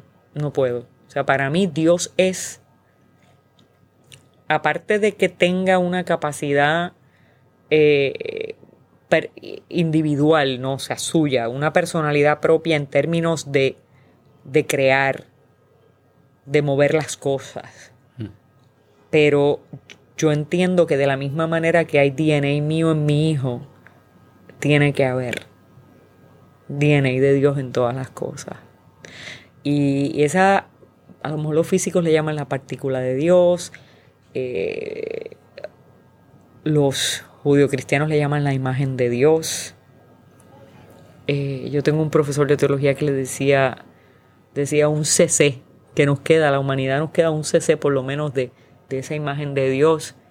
¿Pero qué es? ¿Un, un cantito en el DNA que, que todos en común tenemos? Eh, ¿Qué es lo- eh, no sé, pero yo creo que eh, nosotros en el judaísmo, en el, judaí- el judeocristianismo le llamamos la imagen de Dios, Mm.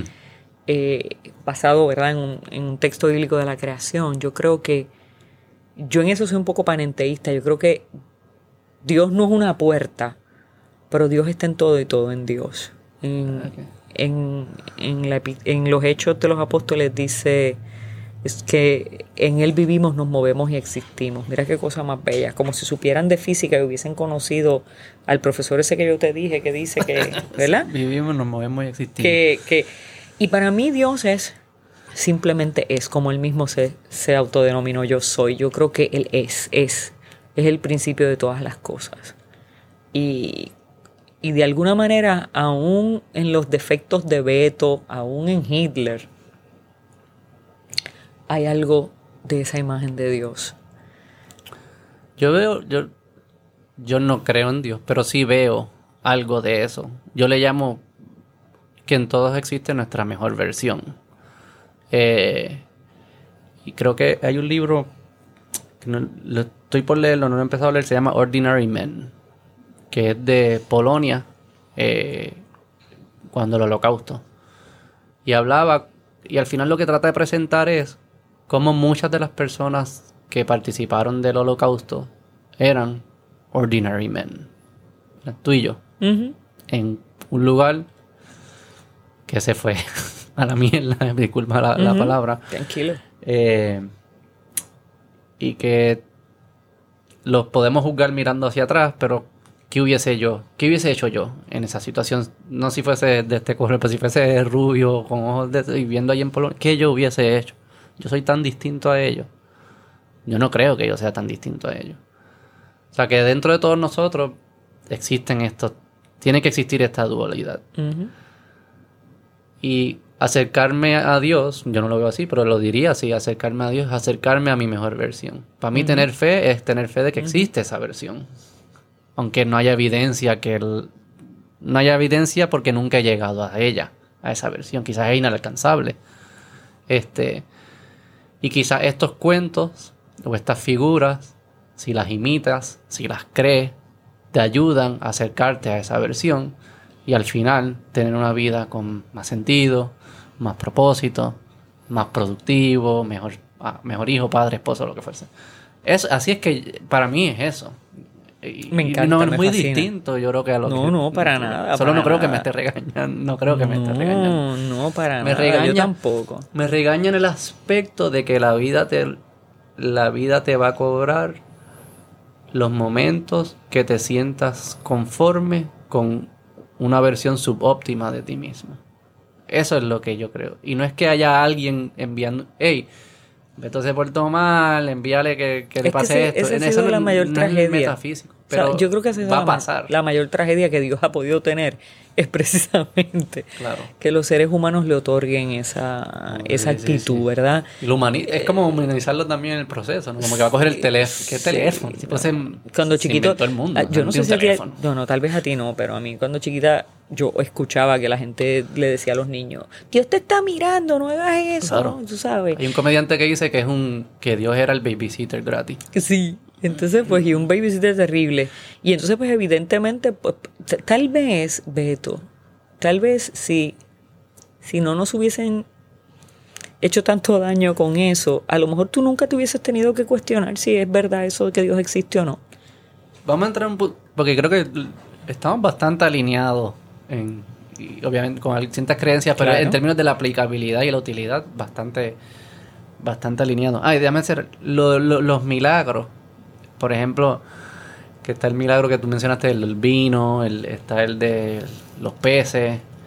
Eh, yo, yo decía, si Jesús se aparece hoy en día y hace esos milagros, como que, ah, tengo mil peces, y yo como que, ve a Costco, o sea, en Costco hay millones de peces. Pero lo que sí, lo que sí yo entiendo de, de ese Sí. cuento y esos milagros es, no, no, no, no es eso. Es que si nos compor- si nos tratamos de comportar de esa forma, como Jesús, y aspiramos a eso, a nuestras mejores versiones, todo el tiempo, esos milagros van a hacerse realidad. Y para alguien que vivía en el año 1, Costco parece, parecería un gran milagro. Oh, definitivamente. Y es producto de quizás de una cultura que aspira con sus defectos en todo el camino y sus revoluciones en todo el camino, pero muchos individuos tratando de aspirar a estas mejores versiones. So que, por eso te digo, y para mí esa es la magia de esos cuentos. Pero también le puedo ver el peligro a los cuentos, porque yo estoy, lo que yo estoy haciendo es algo que ya yo creo buscándole cómo lo encajo en el cuento. ¿Entiendes? No es que el cuento me enseñó eso, es como que yo creo esto y dije, ah, pues mira, lo puedo encajar. Sí, pero fíjate, por e- a- a- acuérdate que nosotros le llamamos a esos cuentos, a eso que tú le dices cuentos metanarrativas, que le han dado eh, forma a la sociedad. De alguna manera han tenido una influencia mayor, ¿no? O sea, en, en- en cómo la sociedad se construye y se, se comporta. Eh, por lo tanto, aunque probablemente tú no, tú pienses que eres tú buscando que el cuento te haga sentido y se conforme a lo que tú crees, in the back of your mind, en ese cuento ya ha sido una metanarrativa que ha sido Miles normativa eh, en la- para la sociedad. Claro, claro. Mira, yo, yo, estoy dando una clase de teología y cultura contemporánea y es leer eh, las reflexiones teológicas que existen dentro de los textos de la cultura. Y por ejemplo, este, tú podrías pensar que hay una gran reflexión teológica en la saga de Alien. An- hace 10 años no, hoy en día sé que todos tienen un, un arque- una historia bien en común, el, el arquetipo del héroe y todas estas cosas. Sí, sobre todo, por ejemplo, en la saga del Alien, pues cuando sacan, cuando sale la otra película que es Prometheus, pues ahí cuando tú miras a ver, pues ahí de lo que están hablando es de un ingeniero y de, y de este ingeniero, y por eso el, el nombre de Prometheus, que tiene que ver con eh, el, el- el- el héroe de la mitología, Prometeo, y cómo se sacrifica por la humanidad, pero entonces a la misma vez ahí está corriendo toda una narrativa eh, eh, judio-cristiana con un personaje que tiene una cruz y la cruz es lo que subsiste. O sea, fíjate. Sí, y entonces, tú sabes, de Disney. tú estás en el cine viendo... King tiene... Tú estás en el cine viendo una saga de ciencia ficción espectacular que tú jamás vas a pensar y ahí hay una, na- una metanarrativa corriendo y, y tú... ¿Y por qué tú crees que conecta? Conecta por...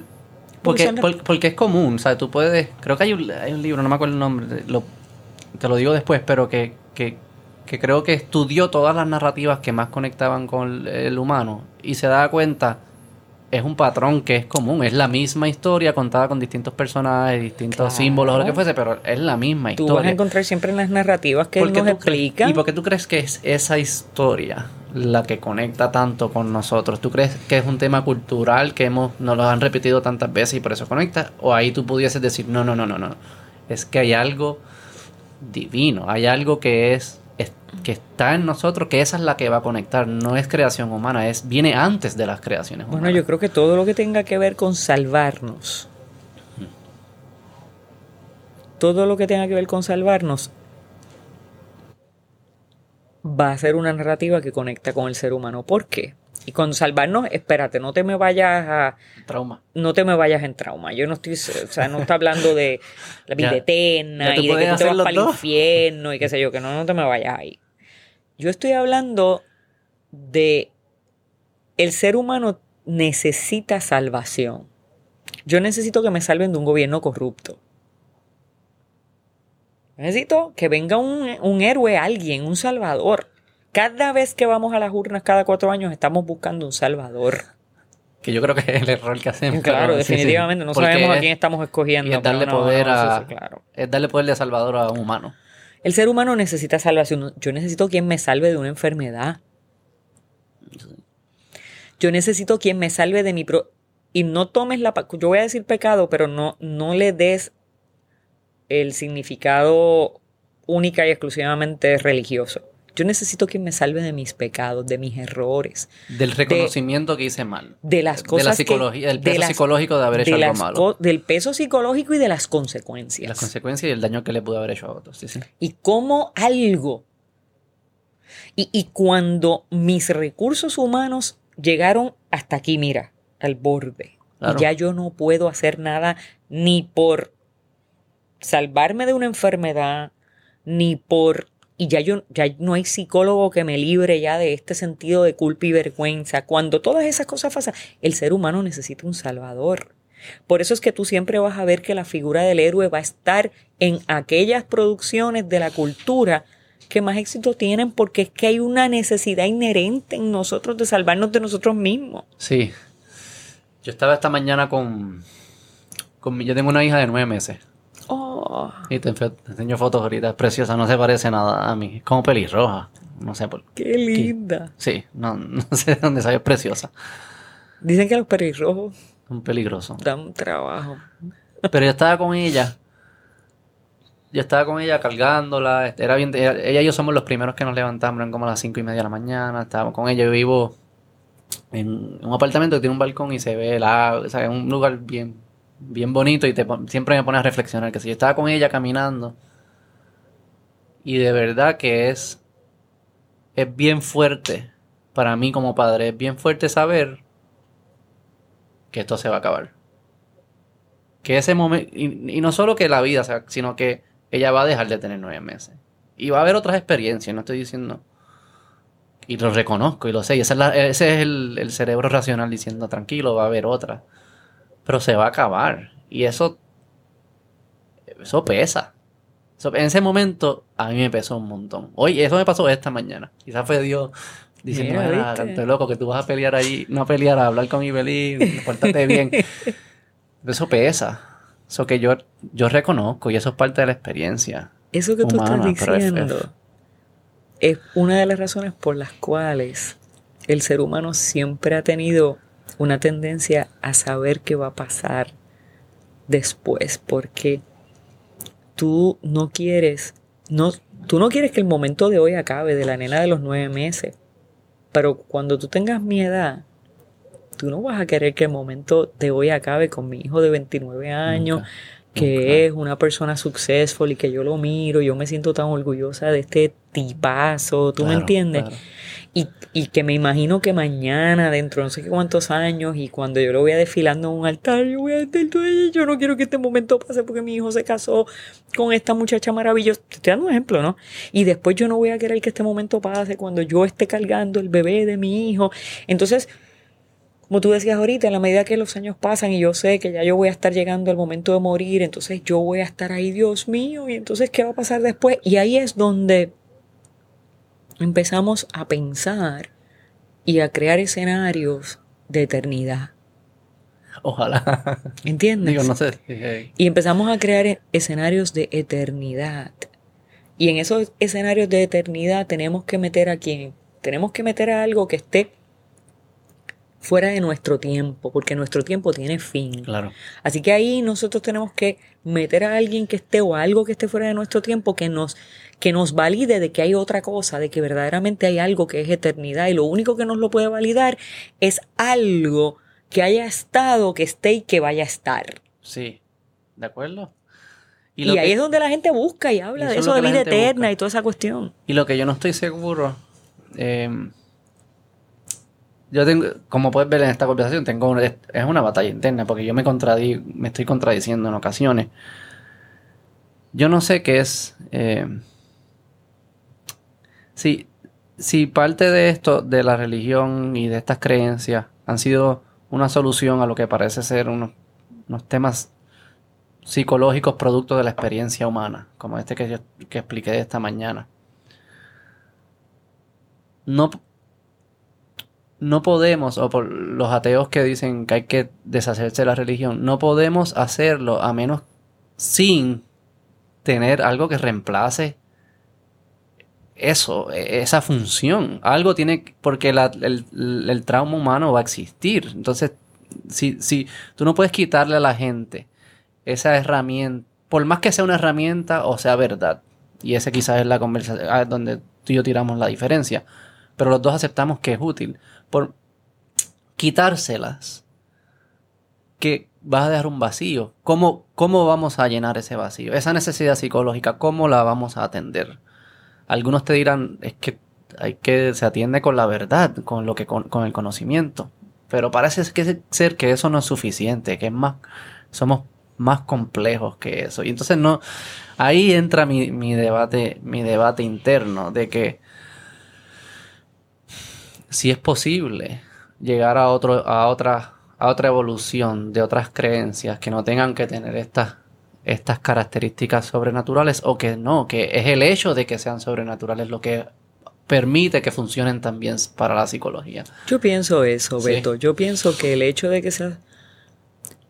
Eh, a mí no me gusta la palabra sobrenatural porque yo creo... Pero te lo voy a vender como a mí me funciona. Te lo voy a tratar de vender de Mm. otra manera. Eh, es que está más allá de mi entendimiento. O sea, yo, yo, yo creo que siempre va a tener que ser algo que esté más allá de mi finitud humana. Porque es lo que me va a permitir a mí tener esperanza. Porque es lo que me va a permitir a mí tener esperanza de que si a mí me dicen que yo tengo cáncer, todavía yo voy a tener una posibilidad de sanar. Aunque me digan que esto es terminal y que no voy para ningún sitio. O que me va a permitir tener esperanza de que aunque no necesariamente yo voy a recibir un milagro de sanidad física, pero de que todavía mi vida y mis esfuerzos eh, pueden tener continuidad en algún otro plano. Mm, Es lo que me va a dar esperanza de que cuando yo tengo un problema que yo no tengo recursos ya, yo pueda todavía levantarme por las mañanas y seguir funcionando. Y empezamos esto hablando porque tú me dijiste algo de estar alegre y yo te dije, sí, yo trato de siempre estar Contenta, alegre sí, y sí. contenta qué sé yo. Que sea que yo pueda tener esperanza, que yo pueda todavía levantarme y sonreír y decir, pues mira, este problema, yo, yo no tengo recursos para resolver este problema, pero yo creo que hay algo que, que, que está por encima de mí misma. Entonces yo creo que siempre, Beto, para ese trauma humano, como el ser humano sabe dónde están sus fronteras, el ser humano sabe hasta dónde puede llegar, el ser humano sabe que hay mortalidad, que hay muerte, el ser humano sabe que hay recursos que se acaban, el ser humano sabe que tiene que tiene un, un- un punto final, que hay áreas nuestras, hay áreas que nosotros no podemos bregar con ellas. O sea, eh, el ser humano todavía no ha podido recrear muchas cosas mm.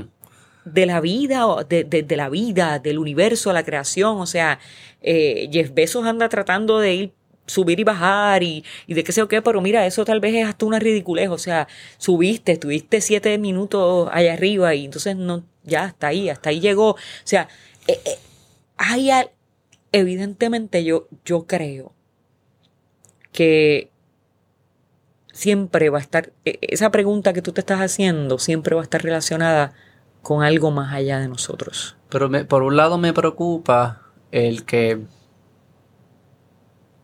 el que digamos esto es desconocido vamos a ponerle el atributo de de la explicación es un Dios o de tener fe cuando sabemos claramente que todo lo que sabemos hoy parecería desconocido para nuestros antepasados y lo que nosotros podemos hacer hoy, como dijimos del Costco ahorita, es un milagro para ellos, tanto de la comida. Sí, Jeff Bezos fue siete minutos al espacio. Fue al espacio. Hay gente que ha ido a la luna.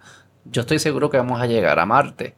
Eh, so que el, el- el- el sentirse cómodo con decir hasta aquí llegamos y this is it, no, es, no parece ser.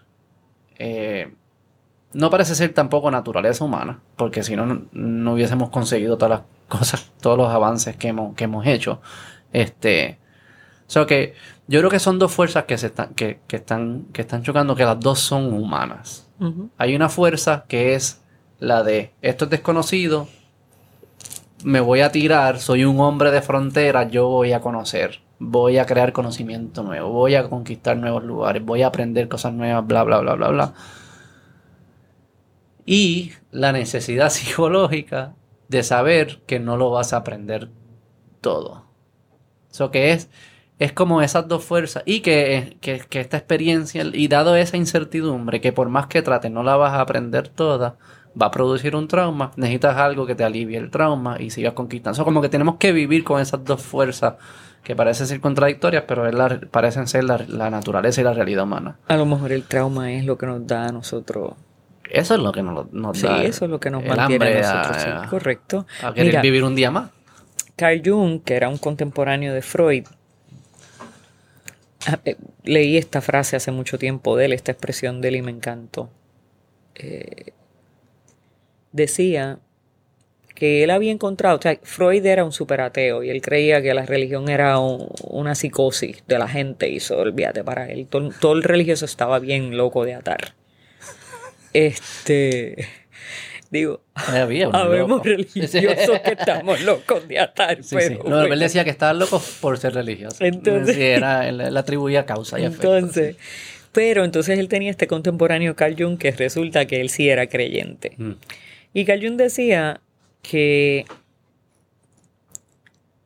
él no había visto todavía a un paciente cuya recuperación no estuviera relacionada en alguna medida a que él pudiese, a que esa persona, o sea, ese individuo, pudiese resolver sus inquietudes espirituales, a que esa persona, él decía que esa, la recuperación de esa persona estaban básicamente de todos esos pacientes que él había visto, había estado de alguna manera condicionada o sujeta a que esa persona hubiese podido resolver sus inquietudes espirituales y, y de alguna manera canalizar eh, sus inquietudes a través de unos ritos y de unas prácticas concretas.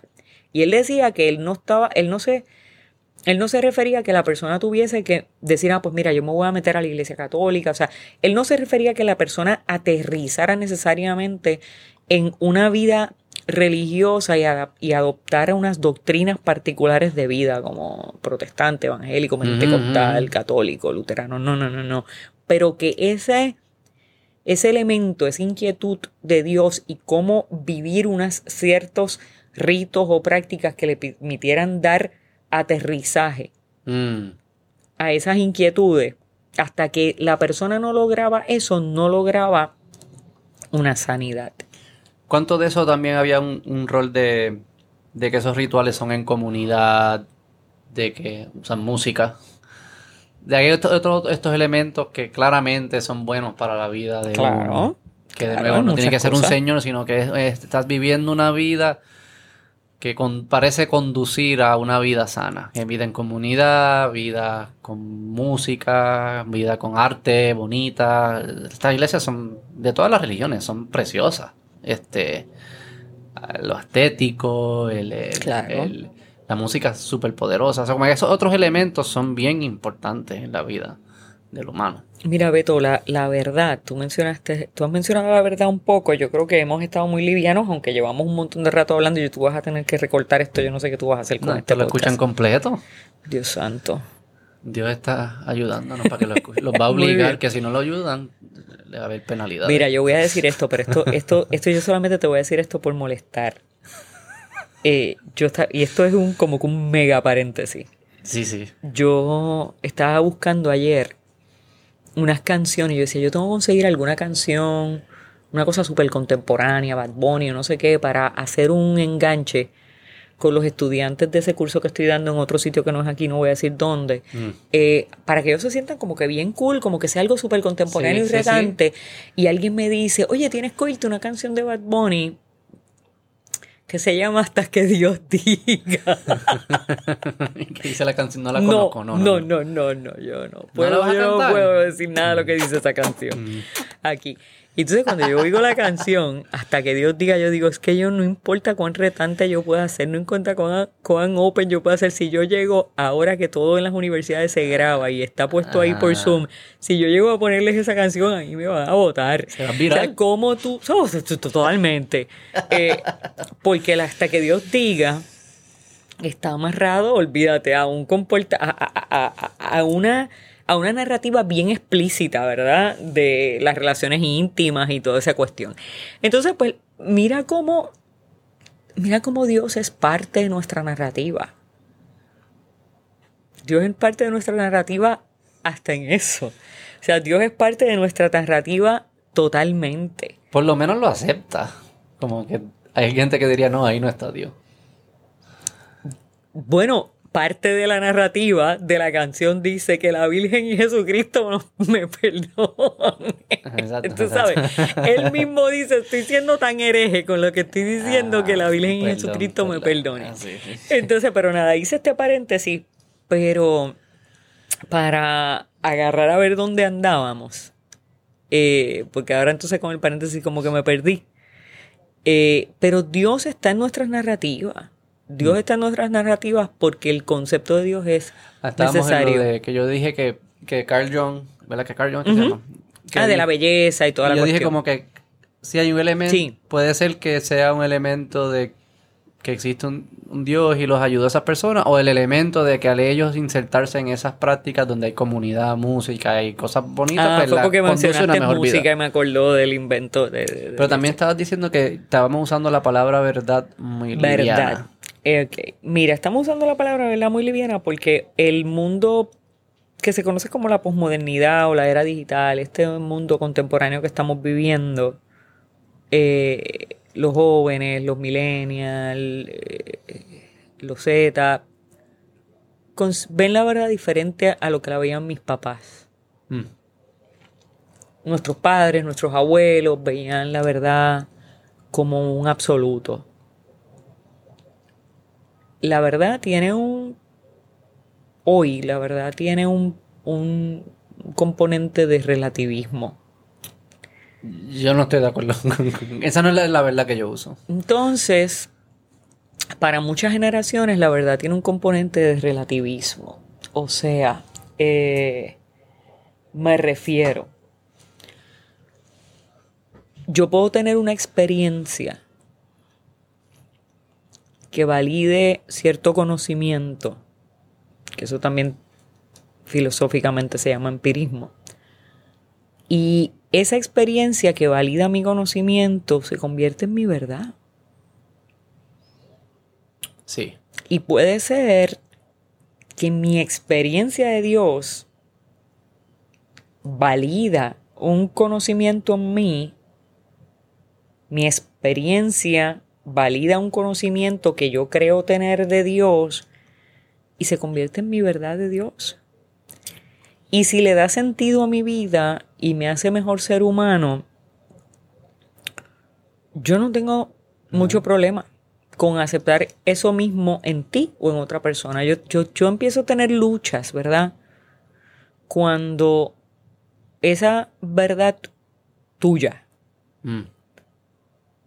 Que no es universal, que es una verdad Claro. personal, Que no le podemos decir la verdad. que no le podemos decir la verdad, esa verdad mayúscula tuya. L. Correcto, esa verdad tuya transgrede mi bienestar.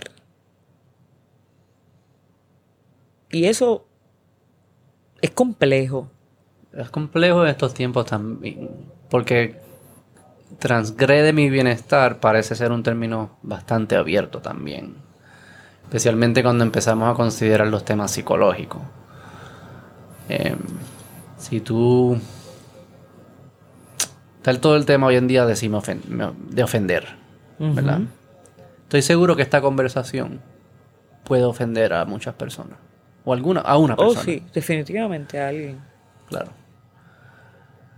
Pero eso es bien personal de quien está siendo ofendido, ¿no? Mi intención no es ofender.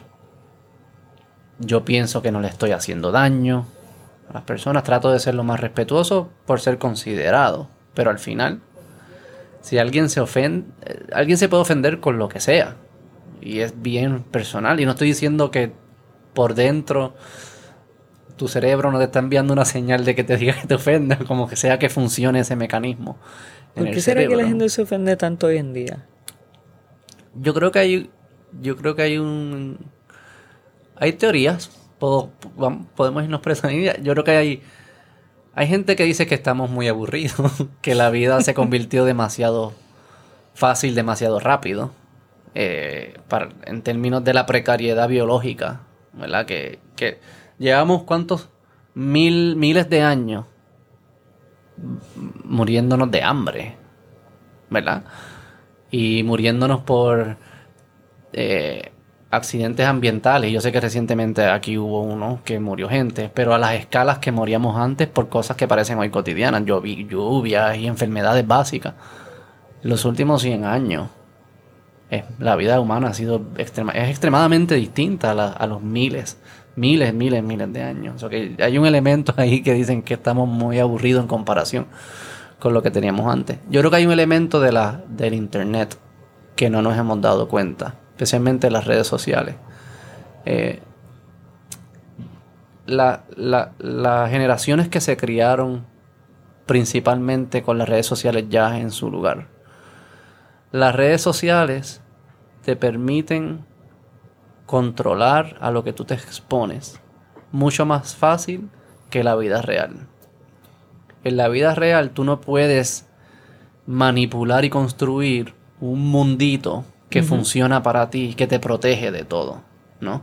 Del que piensa distinto, del que se ve distinto, del que no te cae bien, etcétera, etcétera. En, las redes sociales tú puedes bloquear y sacar gente y solo quedarte en lo que le llaman los echo chambers. Y yo creo que si tú psicológica, en, tus periodos de, de adolescencia, donde estás formando esa, se está formando esa psicología y esa persona que va a terminar siendo el adulto, si no te estás, si tú no estás practicando exponerte a voces distintas y siempre estás protegiéndote, cuando llegues a adulto no vas a ser capaz de enfrentarte al mundo real que está lleno de una variedad de ideas y de personas distintas. Y yo creo que hay un elemento que está, eso psicológicamente se está manifestando en la, en la incapacidad de recibir información que no es la que tú querías. Y en el mundo real no la puedes controlar. Que te ofende, te, te, te, escondes, gritas, no, no, es capaz de tener la conversación. Pero es porque no la practicaste, nadie nace sabiendo estas cosas. Antes lo hacíamos porque no te puedes esconder del mundo. Tienes que salir por ahí, tienes que ir al, colmado. Te va a atender alguien que es distinto a ti y no piensa como tú y tienes de alguna forma saber interactuar con esa persona. El Internet te permitió crear estos mini munditos y no te preparo para el mundo real. Esa, esa es la, hipótesis que hay más Fíjate, me, me, encanta eso y me reta porque eh, yo hace unos días que me encuentro un poco insatisfecha con los algoritmos de mis redes sociales. Ajá. Claro, porque lo que veo es gente. Bueno, lo que pasa es que como lo que veo es gente que de alguna manera, ¿verdad? O son mi mundo o mis amistades, o por lo menos están de alguna forma de acuerdo con lo que yo publico. Ahora imagínate eso sin tener la. Ahora imagínate eso sin tener la madurez para reconocer que eso no es bueno para ti. A mí me encantaría, entonces cuando... cuando eres joven, eso tú, tú no piensas en eso. Puedes, claro, tú dices, esto es lo que es, esta es la verdad, la verdad. Claro, entonces a mí me encantaría, por ejemplo, cuando doy clase universitario este, de primer año, de segundo año, es chévere, porque entonces sí tengo la oportunidad de ver qué piensan que... O sea, eh, como que necesito arreglar mis algoritmos, pero no los de la, del teléfono, sino los míos. ¿Cuánto tiempo lleva siendo profesor?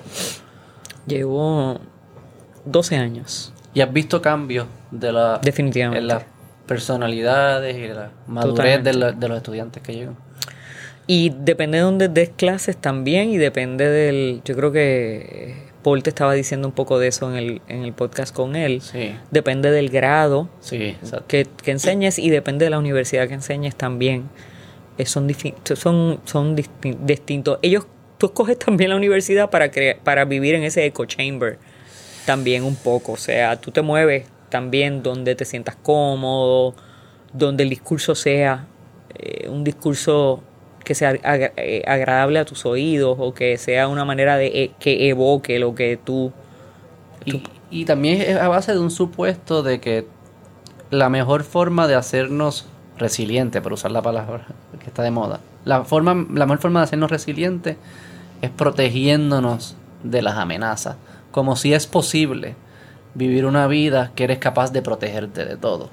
Probablemente al cualquier psicólogo te diría, el mismo Carl Jung probablemente diría, la mejor forma de hacerte resiliente es aprender a enfrentarte a tus adversidades. Pero sabes que, eh, eh, Beto, eventualmente la vida te va a confrontar con algo. Claro, claro. Eh, y, ese es el éxito. aprender... Mira, y ese es el éxito de Dios. Mm volvemos a Dios. Todo, Dios está en todo. Qué sí. bien ese Dios. Hasta en Twitter. Dios está en Twitter. En, cantidad. Ese es el éxito de Dios. que es ese recurso cuando cuando tú te confrontas con algo que tú no puedes controlar. Y ahí es donde la gente entra y busca. Te bajé la nota, volví No, me, me pro- me preocupa que. Me preocupa que se conformen con esa respuesta y que no busquemos, el, pensando más como en la raza humana y no, bus- no sigamos con este espíritu de buscar Bueno, más, yo- de yo- yo- descubrir más, de decir, no, es que hasta aquí llegamos, ya lo demás es Dios porque Bueno, siempre déjame, será déjame decirte, es como que eh, se- te voy a contestar también tu pregunta de ahorita, que tú me dijiste si he visto cambio. Ah, Yo creo que, obviamente, hoy día, eh, los jóvenes, los estudiantes, la gente, eh, sobre todo las generaciones emergentes, tardan más en llegar a ese recurso. mm. Nosotros, mis papás sobre todo, mis abuelos, Ah. la mi- echa- mientras más para atrás, más rapidito llegaban ahí. Hay que ser adulto Es- a los 10 años, mi abuelo. Eh, es más, este, eh, nacían con el recurso de Dios. Realmente fueron, las generaciones hemos ido alejándonos de, de Dios. De, de Dios como recurso para todo. Mm. O como principio de todas las cosas. O como necesario, como vital. So, ahora estamos más en el que cuando llegamos a la frontera de lo desconocido o de lo que no podemos controlar, pues entonces a lo mejor en algún momento cuando ya se nos hayan acabado las aces debajo de las aces debajo de la manga, ¿verdad? Pues entonces ese sea el recurso final que nos toca, sobre todo cuando estamos frente a la muerte. es el final de los tiempos. El final de los tiempos. Me encanta tu gorra, te lo dije y te lo digo otra vez. Muy feliz, vamos. Vamos a cerrar con eso. Cerramos otro, otro día, vamos a hacer para continuar la historia de la religión. Porque siempre me interesa, como, como empezamos que Jesús necesariamente, él no lo estaba haciendo para construir, para crear una nueva religión. eh. Pero surgió una nueva religión y cómo, y de cómo surge y qué es lo que pasa y toda esa historia. Me lo tocamos. Chévere, dale. Pasamos Es- eso dos horas surge más como una necesidad humana. Y, y- Sí, de la poder. culpa no fue de Jesús. Pero gracias, ¿la pasaste bien? La pasé súper bien. Espero que no te cancelen. Pero tiene. en, mi, en, mi, en mi Eh, corillo. Te, No, acep- no, no. siempre te aceptamos. Para nada. Yo me encargaré de darte de share también en mis redes. Pero gracias, la pasé súper y aprendí mucho. Gracias a ti, Beto. Un millón de gracias. Bye bye. Bye.